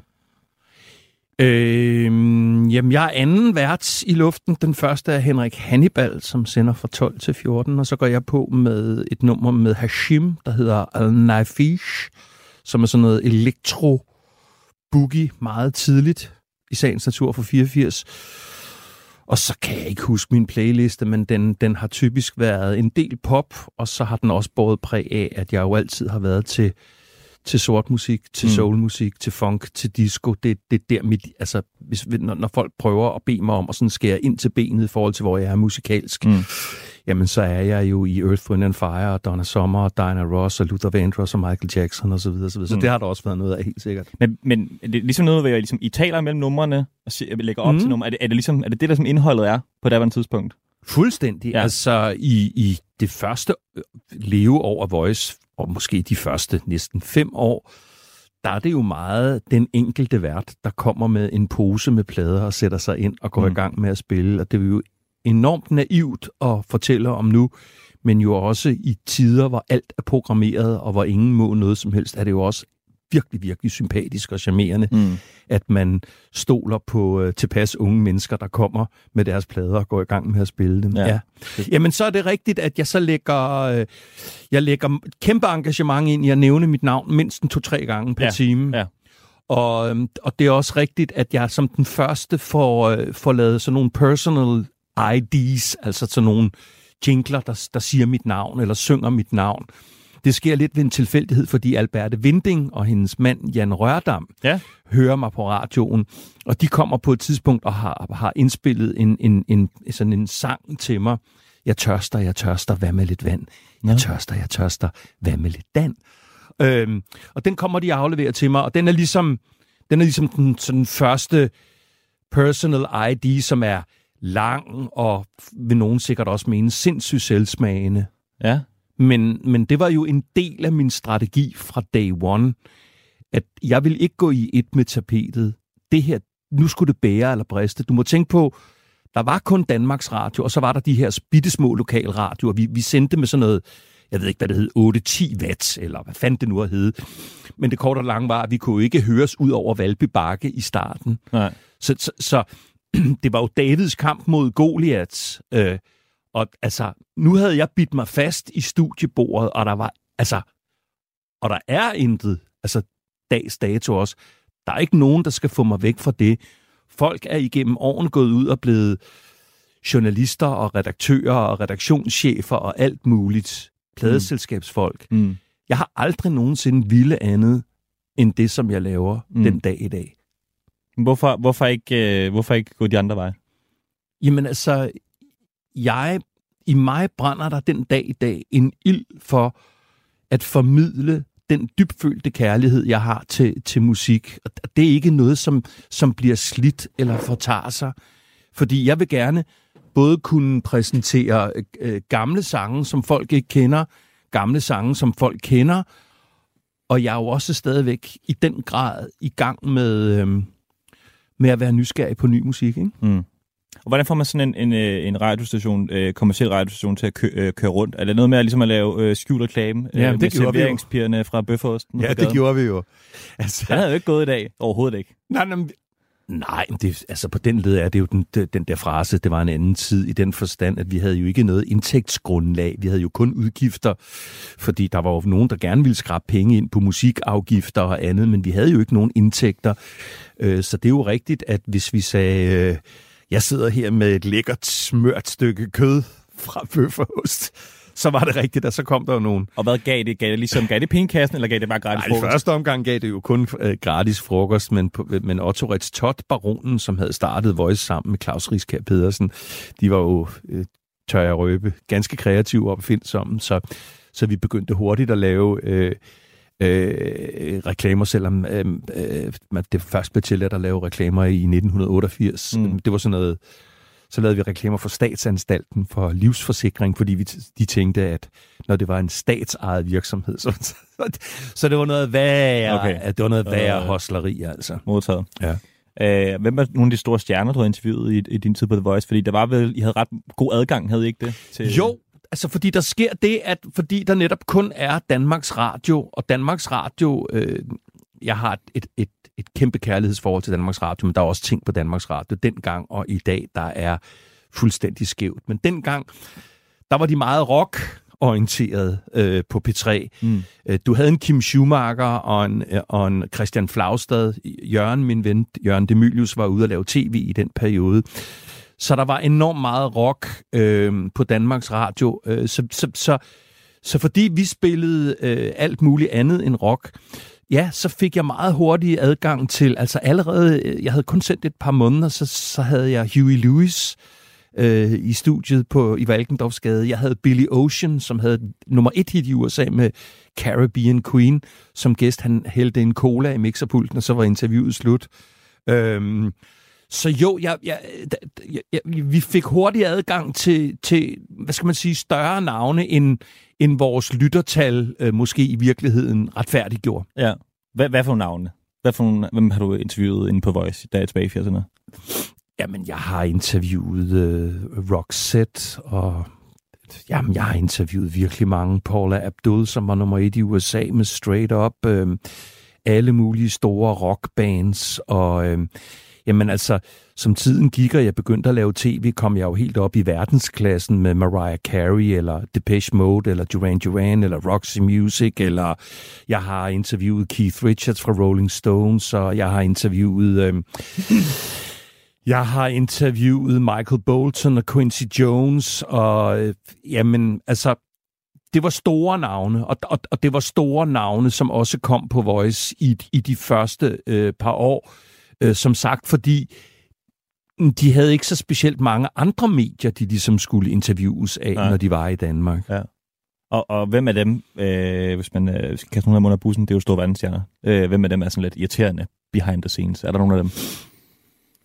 Jamen, jeg tror, det er fair nok at sige, at, øh, at en del af dem... Øh, at dem, som jeg har oplevet som mest irriterende igennem alle mine år, jeg, altså igennem årene har jeg jo også interviewet Pet Shop Boys flere gange, Eurythmics, øh, Coldplay osv. osv. Jeg synes, det er fair at sige, at dem, der er de mest irriterende, Øhm, det er dem, der har haft cirka halvandet hit. Ah. Altså dem, der, der er sådan stadigvæk er lidt usikre i det. Det er dem, der har flest stjernemanerer. Når man sidder over for en Quincy Jones, som har produceret Michael Jackson og vundet Grammy med hvem som helst osv., osv., så har han ikke nogen grund til at skulle, øhm, at, at skulle spille smart eller være krukket. Øhm, jeg har interviewet Phil Collins og Genesis og Peter Gabriel og så videre, så videre. Når du er op blandt de der verdensstjerner, så er de sgu sådan rimelig øh, smilende og nede på jorden. Du lytter til Fredagsmissionen på Radio fire. Det gør du nemlig. Jeg har besøg af Dan Rachlin, og Dan, inden du kom i dag, øh, har jeg jo bedt dig øh, sende mig no- titlerne på nogle sange og nogle overskrifter, ja. Som vi altid gør, når ja. vi har gæster med ja. i studiet. Og mm. den første, vi skal høre, det er en sang, der er altid får Dan Rachlin på dansegulvet. Den lyder sådan her. Mm.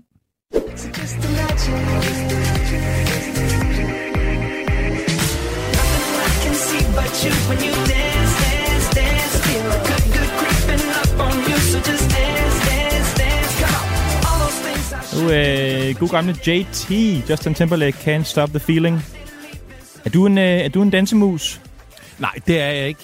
Nej, jeg, det er du jeg, ikke, vel? Jeg har spillet til ti tusind fester eller mere, hvor det er mig, der står og, og sørger for, at alle danser, og står midt i, at folk danser. Øhm, så jeg er totalt miljøskadet i den forstand, at når jeg kommer som gæst til et eller andet, så kan jeg godt nogle gange faktisk næsten stå og savne den der mixerpult, som jeg er så vant til at stå bagved. Ja. Og det er jo egentlig en underlig energi, for jeg er et meget socialt menneske, og jeg er god til at tale med alt og alle. Så det er jo ikke, fordi jeg har nogen sociale fobier, men fordi jeg har været D J, diskjockey, som det hed, siden jeg var femten, øhm, så, så har jeg en anden tilgang til fester. Så nej, det gør jeg ikke. Og jeg har, det er ikke længe siden, jeg spillede til en stor privat fest i Charlottenlund, hvor der var en skøn kvinde, som på et tidspunkt spurgte, om jeg ville danse. Og der at må jeg jo nødt til at sige, at det ville jo virke øh, mærkeligt. Ja, men er det, så, er det så sådan en sang, som du er sikker på altid får folk på dansk? Ja, det der, det er en paniksang. Det har okay. der været, siden den kom i, i seksten. Altså, den, den, den, den trykker jeg på knappen, og så ved jeg, at med mindre folk ikke har nogen ben eller er døve, så danser de nok til denne her. Alright. Vi skal høre en mere, og den øh, lyder sådan her.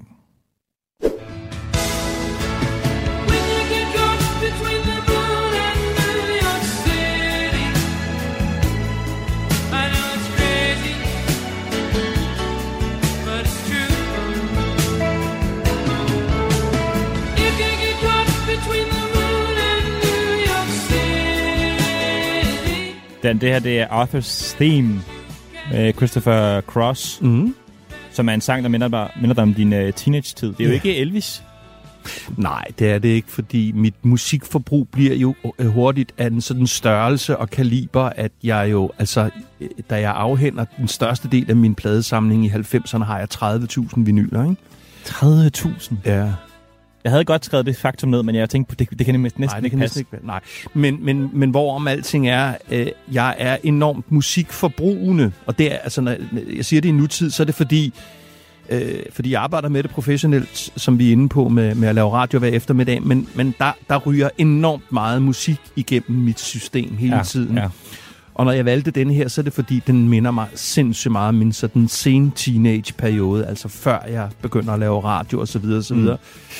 Og så, altså, den rører mig lidt, den sang, fordi det er en enorm smuk sang. Den er jo skrevet af Burt Bacharach, mm. som jo øhm, var mesteren. Øhm, og som sagt, den minder mig om en, om, om en teenage-periode. Den minder mig om de der fester, når de var, skulle til at lukke, og man skulle se, om man kunne score nogen. Og, øhm, så, ja, og så kan jeg også godt komme til at lyde lidt som en, en gammel mand, men den, den minder mig også om en gang, hvor, hvor, hvor sange var, var rigtige sange og rigtige melodier. Okay.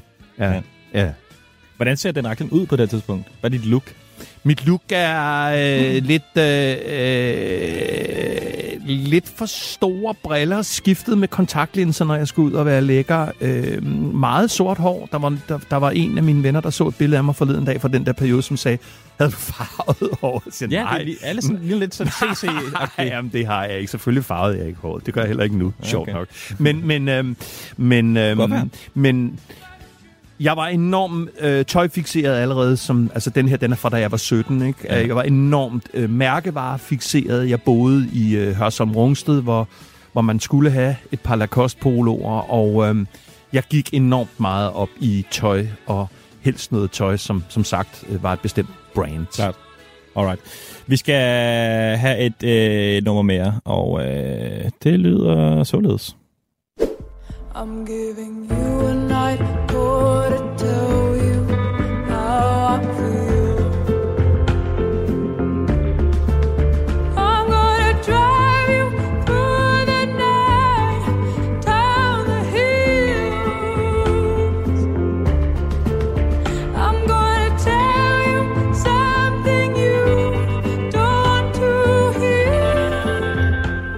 Nu sidder vi lige og har det rimelig følsomt, men jeg skruer lige ned for den. Øh, den. Det her, det er jo London Grammar, Night Call, som vist oprindeligt er et Kavinsky-nummer, mm-hmm. ikke? Er det ikke sådan, det er? Jo. Jeg kan jo huske den fra, fra Drive, øh, fra filmen. Ja.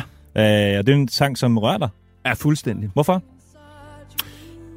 Jamen, jeg synes, London Grammar er et fantastisk orkester. Jeg synes, øh, sangerinden, øh, hun rammer nogle, nogle nerver, i hvert fald i mig, der gør, at jeg næsten tuder hver gang, jeg hører den. Og så... Øh, Og sådan et eksempel på, fordi den rørte mig ikke så meget i den version, du, du, du nævner. Øh, men, men det gør denne her. Øh, jeg, jeg kommer til at fortælle dig nogle ting, som du ikke har lyst til at høre, synger hun. Mm. Altså, ja. det, det, det er real shit, det her. Ja. Hvad er det for nogle ting, som man ikke har lyst til at høre? Det kan jo være alt muligt. Det kan være en, der ikke elsker en mere. Det kan jo være, at øh, nogen er død. Det kan være, at verdens tilstand er fuldstændig håbløs. Der er mm. masser af muligheder inden for, inden for det ubehagelige område.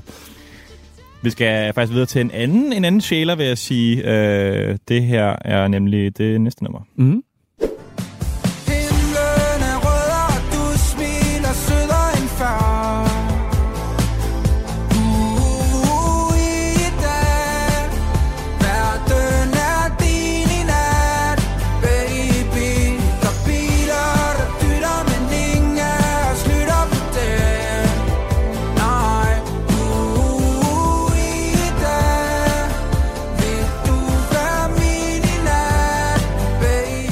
Det her, det er Uro øh, med nummeret Godthåbsvej, som er en sang, ingen ved, øh, Dan Rachlin, han elsker.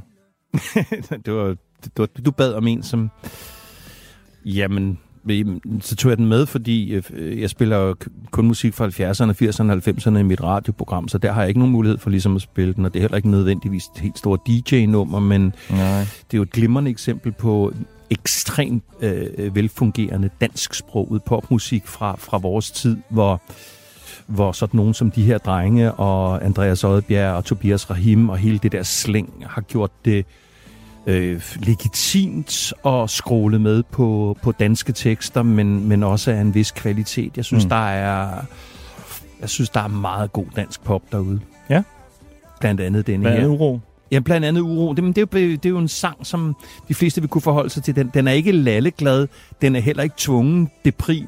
Den er sådan, den er vel sådan stemningsmæssigt øh, der, hvor enormt mange mennesker kan relatere til, til situationen og scenariet, der bliver sunget om. Men savner du at få sådan et outlet, hvor du også kan opdatere lytterne på mere øh, populære, nuværende, nutidige musik? Jeg, jeg vil i hvert fald, det skal jeg passe på med at svare på sådan alt for ærligt på, men jeg vil i hvert fald sige det på den her måde, at... Øh, Jeg kunne jo godt tænke mig, at, øh, at den der fordom om, at jeg lever i sådan en eller anden firser-boble, og kun hører Words Don't Come Easy ja. og, og Whitney Houston, den ja. kunne jeg godt tænke mig nu her, øh, op til min tres-års fødselsdag, sådan for alvor blev udryddet, sådan, så man ved om mig, øh, at jeg er nysgerrig øh, på ny musik, og går til koncerter med alt muligt, øh, også nyere ting. Så det, ja.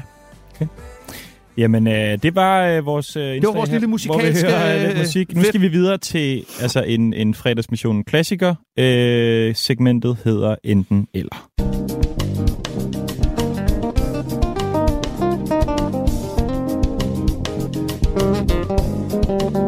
Det er med øh, ny jingle i øh, det er skide godt. øh, det er meget simpelt. Dan, jeg giver til dig nogle spørgsmål. Der er to valgmuligheder. Ja. Hvilket årti har bedst musik?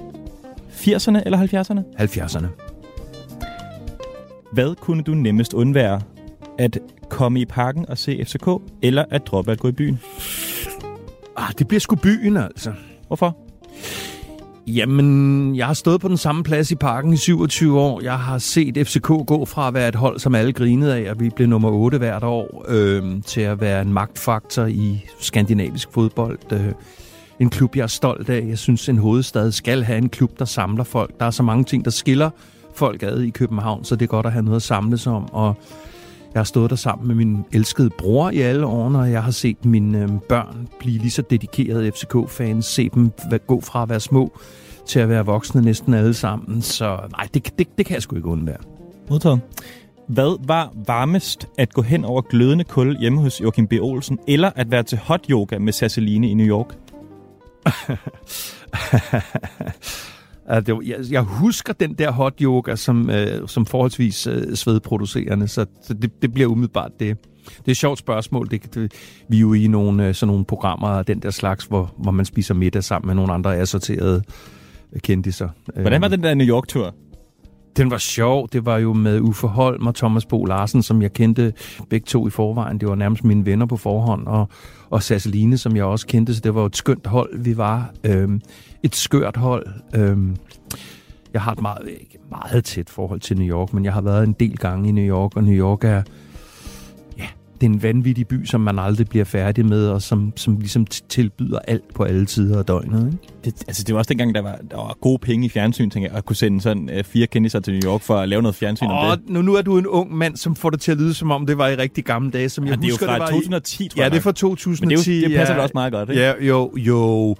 Jamen, jamen, den der tv-branche og i det hele taget mediebranchen i Danmark er jo blevet en sindssyg fedterøvsbranche. Det, mm. det, det, det er med på, hvor ingenting må koste noget som helst, med mindre det er sponseret. Men så ja, det er jo rigtigt at, at, at, at sende os over og sende os på dyre restauranter og, og hvad vi nu ellers lavede. Øhm, det har jo ikke været helt billigt. Mm. Altså, det har ikke været min tilgang til, når jeg har været med i den slags øh, ting, om, øh, om jeg scorede kassen på dem. Nej. Det har været, min tilgang har været, om det ville blive sjovt. Ja, og det ville det. Det gjorde det. Hvad med det der med at gå over glødende kul hjemme hos Joachim B. Olsen? Jamen, jeg har gået på glødende kul hjemme hos øh, Joachim B. Olsen, men jeg har også øh, gået på glødende kul i den periode, hvor jeg arbejdede for internetvirksomheden Ubi, hvor vi jo blev sendt på nogle super vilde rejser, apropos at der var penge i systemet. Øh, og der var vi jo også på en af de der traditionelle, hvor man skal udvikle medarbejderne med at slå øh, et karate-slag øh, øh, igennem en spåndplade og gå på, på alt det pis der, som jeg altså sådan ret beset giver ret lidt for i forhold til, om det udvikler. Men igen, som underholdende element kan det være meget sjovt. Hvem er den bedste musikformidler? Jørgen de Mylius eller Kim Schumacher? Det er Jørgen de Mylius. Øh, øh, ikke sige et eneste grimt ord om, om for længst afdøde Kim Schumacher, men Kim brændte jo ikke for musik tilnærmelsesvis på samme måde, som hverken jeg eller Jørgen de Mylius gør. Øh, Kim var, var, var i det også for at få afsæt til alle de ting, som han gerne ville prøve kræfter med, og selvfølgelig havde han en tilgang til specielt øh, den musik, som blev dyrket på homoseksuelles øh, store klubber i New York, Og, og andre steder, men, men, men, men det er lidt en myte, at Kim sådan på den måde brændte for musik. Okay, modtaget. Hvad er det frækkeste, du har oplevet? Din våde drømme om Suzi Quatro, eller uh, da Tessa fra Amager tager din mødom på en sprogrejse i nitten otteoghalvfjerds, da du blot er fjorten år gammel, og hun er sytten? Jamen, det ene er jo en, en, hvad skal vi sige, en fysisk aktivitet, som er banebrydende, for det er den jo for os alle sammen, vores første samleje, vores første sex. Øhm, men jeg tror sgu, jeg tager sushi, fordi det er jo fra en tid, hvor jeg så kun kunne fantasere og drømme om, hvad, hvad det var, det gik ud på, det der. Øh, og, det, og det vilde ved det, der er, at jeg jo så mødte Suzi Quatro flere gange, øh, har interviewet hende efterfølgende, og der efterlod hun mig, om jeg så må sige, iskold, så altså, det er ikke altid... Lavede du moves? På sushi? Øh, nej, det gjorde jeg ikke. Øhm, er du sikker, Dan? Ja, det er jeg helt sikker på. Okay. Nej, men man, et godt råd, jeg altid giver, hvis jeg har mulighed for det, det er, at man skal ikke altid opsøge sin, øh, sin barndoms- eller ungdomsidoler, øh, eller gå til koncert med nogen, man engang synes var mega fede, hvis man er usikker på, om de er det stadigvæk, fordi man kan godt blive rigtig, rigtig skuffet. Okay, modtaget. Øh, hvad er historien med Tessa fra Amager og en sprogrejse og... Jamen, vi var i Brighton i tre uger, og øhm, der nåede jeg at kysse med et par, jeg var lige ved at sige frøer, et par, et par unge damer, men, øhm, men det var Tessa, som jo var tre år ældre end mig, der, om jeg så må sige, tog affære den sidste aften til vores afslutningsfest. Under et bord og sådan noget, ikke? Jo, meget sådan in the open-agtigt. Okay, det har været voldsomt som, som debut. Det var, det var voldsomt, debut, det var voldsomt. Når vi nu er i gang med alt det ærlige, og jeg er jo altid hudløs ærlig, så betød den oplevelse faktisk, at jeg ikke sådan på den måde dyrkede samlejer, i hvert fald i et par sæsoner efterfølgende. Ja. Så det var voldsomt. Ja. Altså, nu har jeg jo hørt dig tale om det i andre programmer, mm. og, det, og det lyder meget voldsomt, må jeg sige. Nå, men det var det. Ja. Æh, hvem er du mest sur på? Øh, stand-up-komiker eller Rasmus Jarlov? Jamen, øh, jeg er ikke sur på Rasmus Jarlov for tiden, fordi han er syg, og når, når mennesker er syge, så, så kan jeg ikke tillade mig at sidde og sige, at jeg er sur. Øh, jeg synes, han er en, en middelmådig politiker. Øh, jeg, jeg kan slet ikke sige så at være sur på, på den samlede stand-up-stand, men jeg synes, at der har været sindssygt lidt udvikling i sådan den generelle stand-up-sfære igennem mange år efterhånden, og det er ikke tilfældigt, at min gode, personlige, private ven, Heino Hansen, er i mm. så høj kurs, som han er, mm. fordi han ligesom har gjort noget andet med, med, med comedy, og, den, og de take, han har på det, som gør, at det bliver frisk, og det bliver opfindsomt, og man ved ikke, hvor man har ham. Men der er eddermuk med mange stand-upper, hvor du nærmest kan ja, stille uret efter, hvornår der kommer de der, kender du det, at du går ind på en bar-agtigt. Mm. Modtaget. Hvad vil du helst nyde lige nu? En uh, joint eller en fadøl? Nu sidder vi om formiddagen, og ja. jeg har sådan en rimelig fast mønster med hensyn til det der med cannabisen. Øh, Hvornår er det så? S- jamen, jeg, jeg, jeg tror, man kan sige, at jeg har nogenlunde den samme forhold til det, som mange har det med det første glas rødvin-agtigt. Okay. Altså, mørkets frembrud og sådan noget. Efter klokken atten? Ja, sådan noget. Okay. Øhm, så svaret vil måske i virkeligheden nok være en fadøl lige nu, tror jeg. Okay. Modtaget. Jeg har ikke nogen. Nej, ingen, nej, ingen nej, nej, nej, men jeg, jeg kiggede jeg også. Jeg overvejede, om jeg skulle skaffe en joint. Nej, altså, nej, men den har det, været jamen, lidt det skal much. Du, nej, men altså, jeg, jeg, du må tænke på, jeg har indtaget cannabis i snart tredive år, sådan mere eller mindre fast. Ja. Øhm, så, så, så for mig handler det om, at, at når, jeg, når jeg ryger første gang i løbet af en dag, så, så løsner mine led, jeg bliver afslappet, og så begynder den der del, der handler om, at sanserne bliver skærpet, og det er jo i fuldstændig stærk kontrast til alkohol, som ja. jo har den modsatte effekt. Sløver dine sanser. Ja. Hvor får du din has henne? Jamen, de sidste par år har det været fra hjemmedyrkere. Okay. Ja. Jeg brugte coronatiden til at skifte fra, fra tung hash til weed. Ja. Øhm, og så, folk, der ikke er i den her verden, siger, hvad er forskellen på det? Ja. Men, men, men, men weed, altså planten, og ikke ekstrakten, der er... Og, og, men det bliver også lidt kemisk. Men, men, men, men weeden er, er jo lettere. Altså, den giver et lettere udtryk. Du bliver ikke så stenet. Du bliver ikke så tung.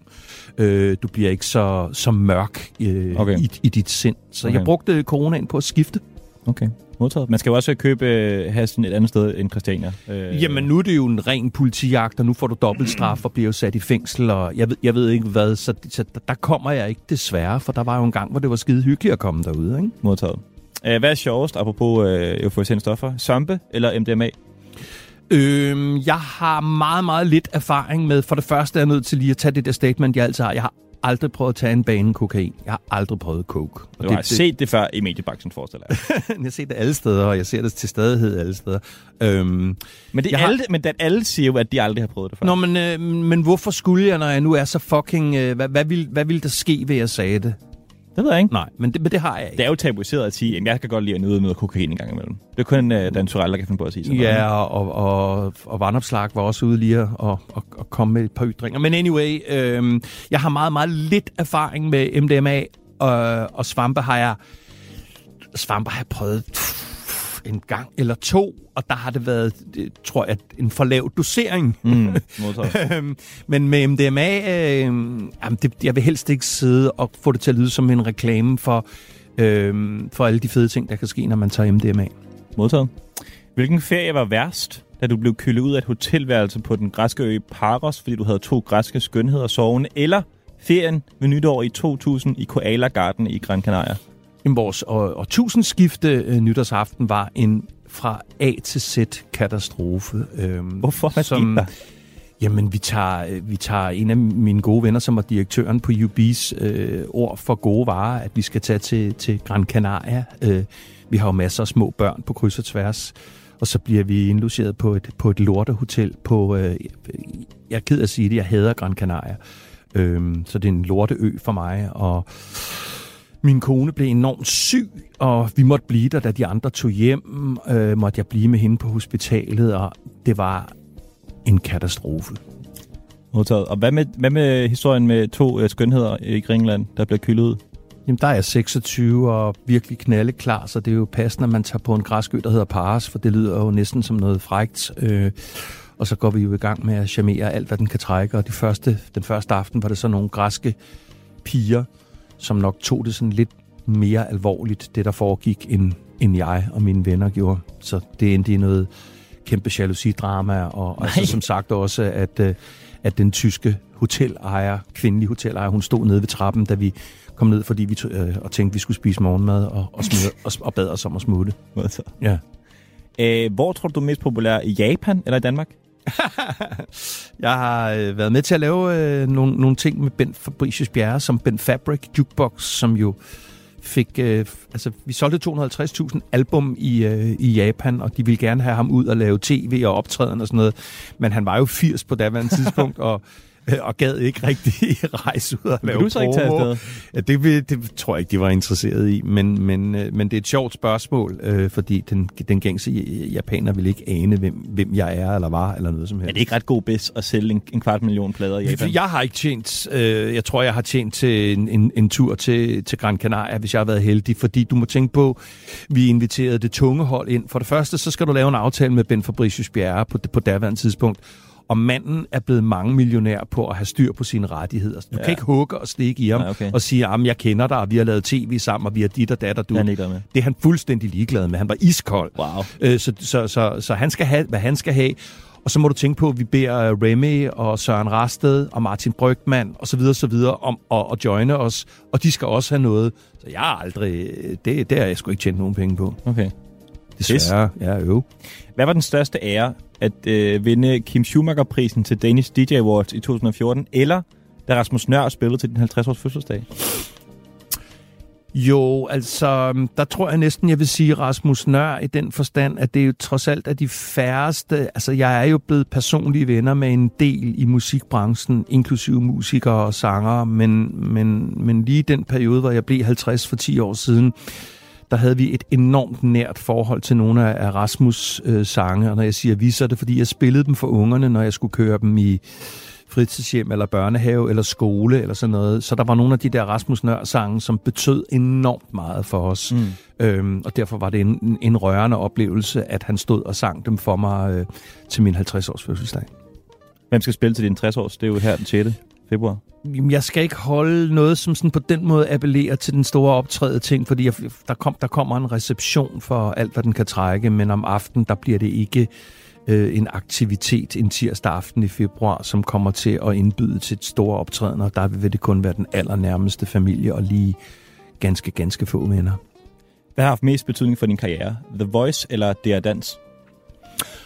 Jamen, det har Voice. Øh... Min T V to-karriere blev på mange måder traumatisk i den forstand, at jeg bliver løftet op, bliver en, en øh, jeg ved ikke om jeg bliver en populær vært, men jeg bliver en vært, der bliver brugt i forskellige produktioner på T V to, men jeg bliver også bare hugget ned igen af, af ledelsen på T V to, som fuldstændig flår tæppet væk under mig øh, fra, det, fra det ene øjeblik til det andet. Øh, så det var sådan rimelig traumatisk. Du må tænke på, at jeg som tredive-årig blev kaldt for færdig og mm. gammel og ude. Mm. Det er jo ikke så fedt. Nej. Øhm, så Voice har været et klart bedre afsæt, og, og Voice har jeg jo øh, været vært på øh, i, i forskellige perioder, øh, også i en senere periode af mit liv. Ikke? Hvem har haft mest betydning for din karriere? Henrik Hannibal eller Joachim Hedeker? Joachim Hedeker har, har været min faste marker og min, mit sidekick, både som kameramand og som medvært, og vi lavede D M i karaoke i nærmest et årti, og vi har delt alt, hvad den kan trække at dele, både måltider og også andre ting. Øhm, Henrik Hannibal var en sjov øh, kollega i en kort, hektisk periode, da vi startede Voice, øh, Og, og har ikke på den måde, med al respekt, jeg er i kontakt med ham stadigvæk, men han har ikke på den måde haft nogen som helst form for, for indflydelse på mit liv eller min karriere. Modtaget. Sidste spørgsmål. Hvilken hund vil du nødigst undvære? Maika, Mika eller Leo? Var du tarvelig? Det kan man jo ikke. Du kan ikke vælge mellem dine børn. Vi har, vi har to store hunde, Leo og Mika, som er halv huskyer, halv border collies, og de er begge to en mundfuld. Øhm, altså, er der ikke drøn i de? Jamen, det er så sindssygt, og vi er jo i gang med at rykke ind til byen, og det er, det er helt... Jamen, det er et helt sindssygt projekt. Jamen, det kan jeg simpelthen ikke svare på. Leo har jeg valgt. Det var nogle venner, som fik valpe nede på deres gård i Sydfrankrig. Og øh, Mika har Charlotte hentet og er en hundhund, som er så bedårende, og hun elsker mig fuldstændig ubetinget. Så det, det kan jeg simpelthen ikke svare på. Det var enten eller. Du lytter til Fredagsmissionen på Radio fire. Øh, Dan Rachlin, øh, vi er faktisk snart ved at være færdige, men øh, inden vi er det, så skulle jeg lige godt tænke mig at lige høre øh, dig om, om, øh, om kongehuset. Og, og, altså, hvad var din tanke, for eksempel, da du øh, så dronningens nytårstale for et par uger siden? Det bliver rørt over, jeg begyndte, jeg kneb en tårer, jeg sad og så den sammen kun med min kone og min, øh, min yngste søn. Øh, meget stille og roligt og meget hyggeligt, men jeg blev sindssygt rørt, øh, fordi det også er en ære, der er slut for mig. Øh, også. Og, øh, Hvordan mener du det? Jo, men hun har jo, som man siger, været der altid, ikke? Siden jeg var otte år. Ikke? Jeg er jo så gammel, så jeg kan godt huske, da kong Frederik den niende døde, og hun stod der ung og uprøvet og skulle tage over. Altså, man kan prøve at sætte sig ind i, din far lige død, du elsker ham, og nu står du der og skal hyldes. Ja. Altså, du ved, det er jo det er jo nogle sindssygt mærkelige ting. Det bliver en my nemmere for Frederik nu, ikke? At, at, at hans mor er i live. Mm. Øhm, Men jeg fik også et eller andet, og der er nogen, der griner af mig og siger, at jeg fik sgu også sådan lidt ondt af hende, faktisk. Er det rigtigt? Ja. Hvorfor? Lige pludselig, så synes jeg bare, at jeg, jeg ser en, en, en, en ensom øh, ældre dame. Og jeg... Da, da hun, hun er så... ensom? Ensomhed er jo noget mærkeligt, underligt tabuiseret noget stadigvæk, ikke? Fordi der er forskellige grader af det, og det kan opleves på forskellige måder. Altså ja, altså da hun blev kørt rundt i en fucking iskold guldkaret uh. i minus tyve grader, og skal sidde der og vinke i, jeg ved ikke hvor mange timer. Men tror du, hun er vant til det? Det kender hun. Hun kender jo den der slags skik. Jo, men der fik jeg øh, den oplevelse af, at, at, at øh, en, en, en, en lidt ensom, øh, en privilegeret, men ensom øh, kvinde.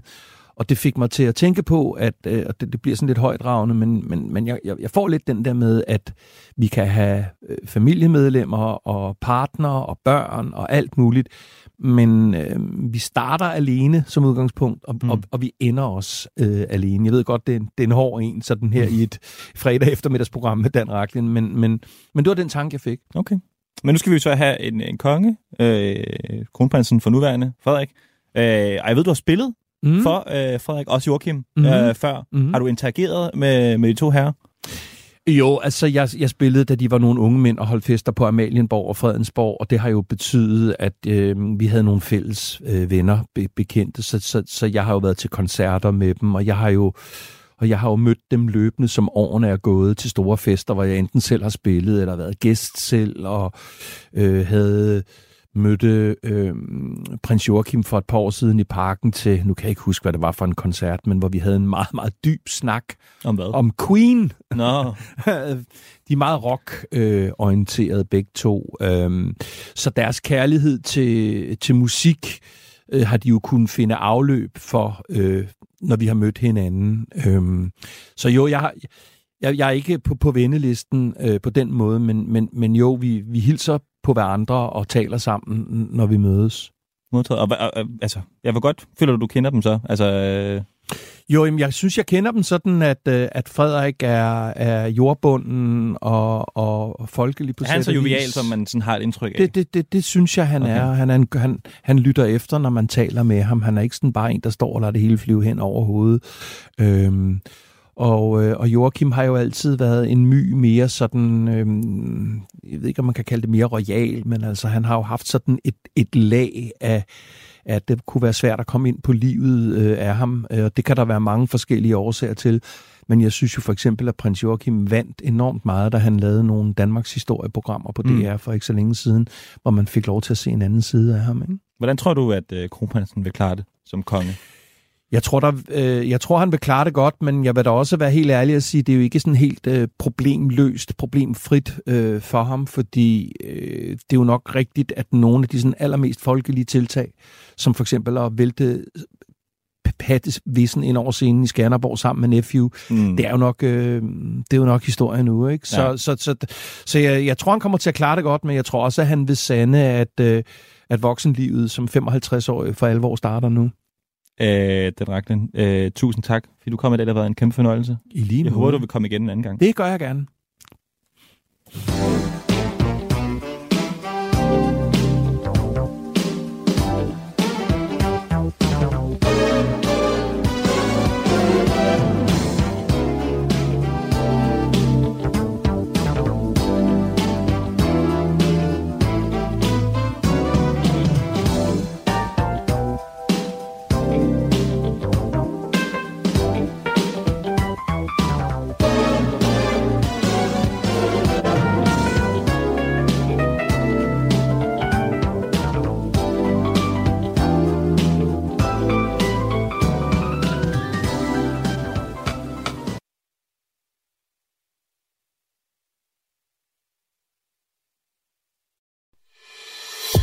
Du har lyttet til en podcast fra Radio fire. Find flere episoder i vores app, eller der, hvor du lytter til podcast. Radio fire. Ikke så forudsigeligt.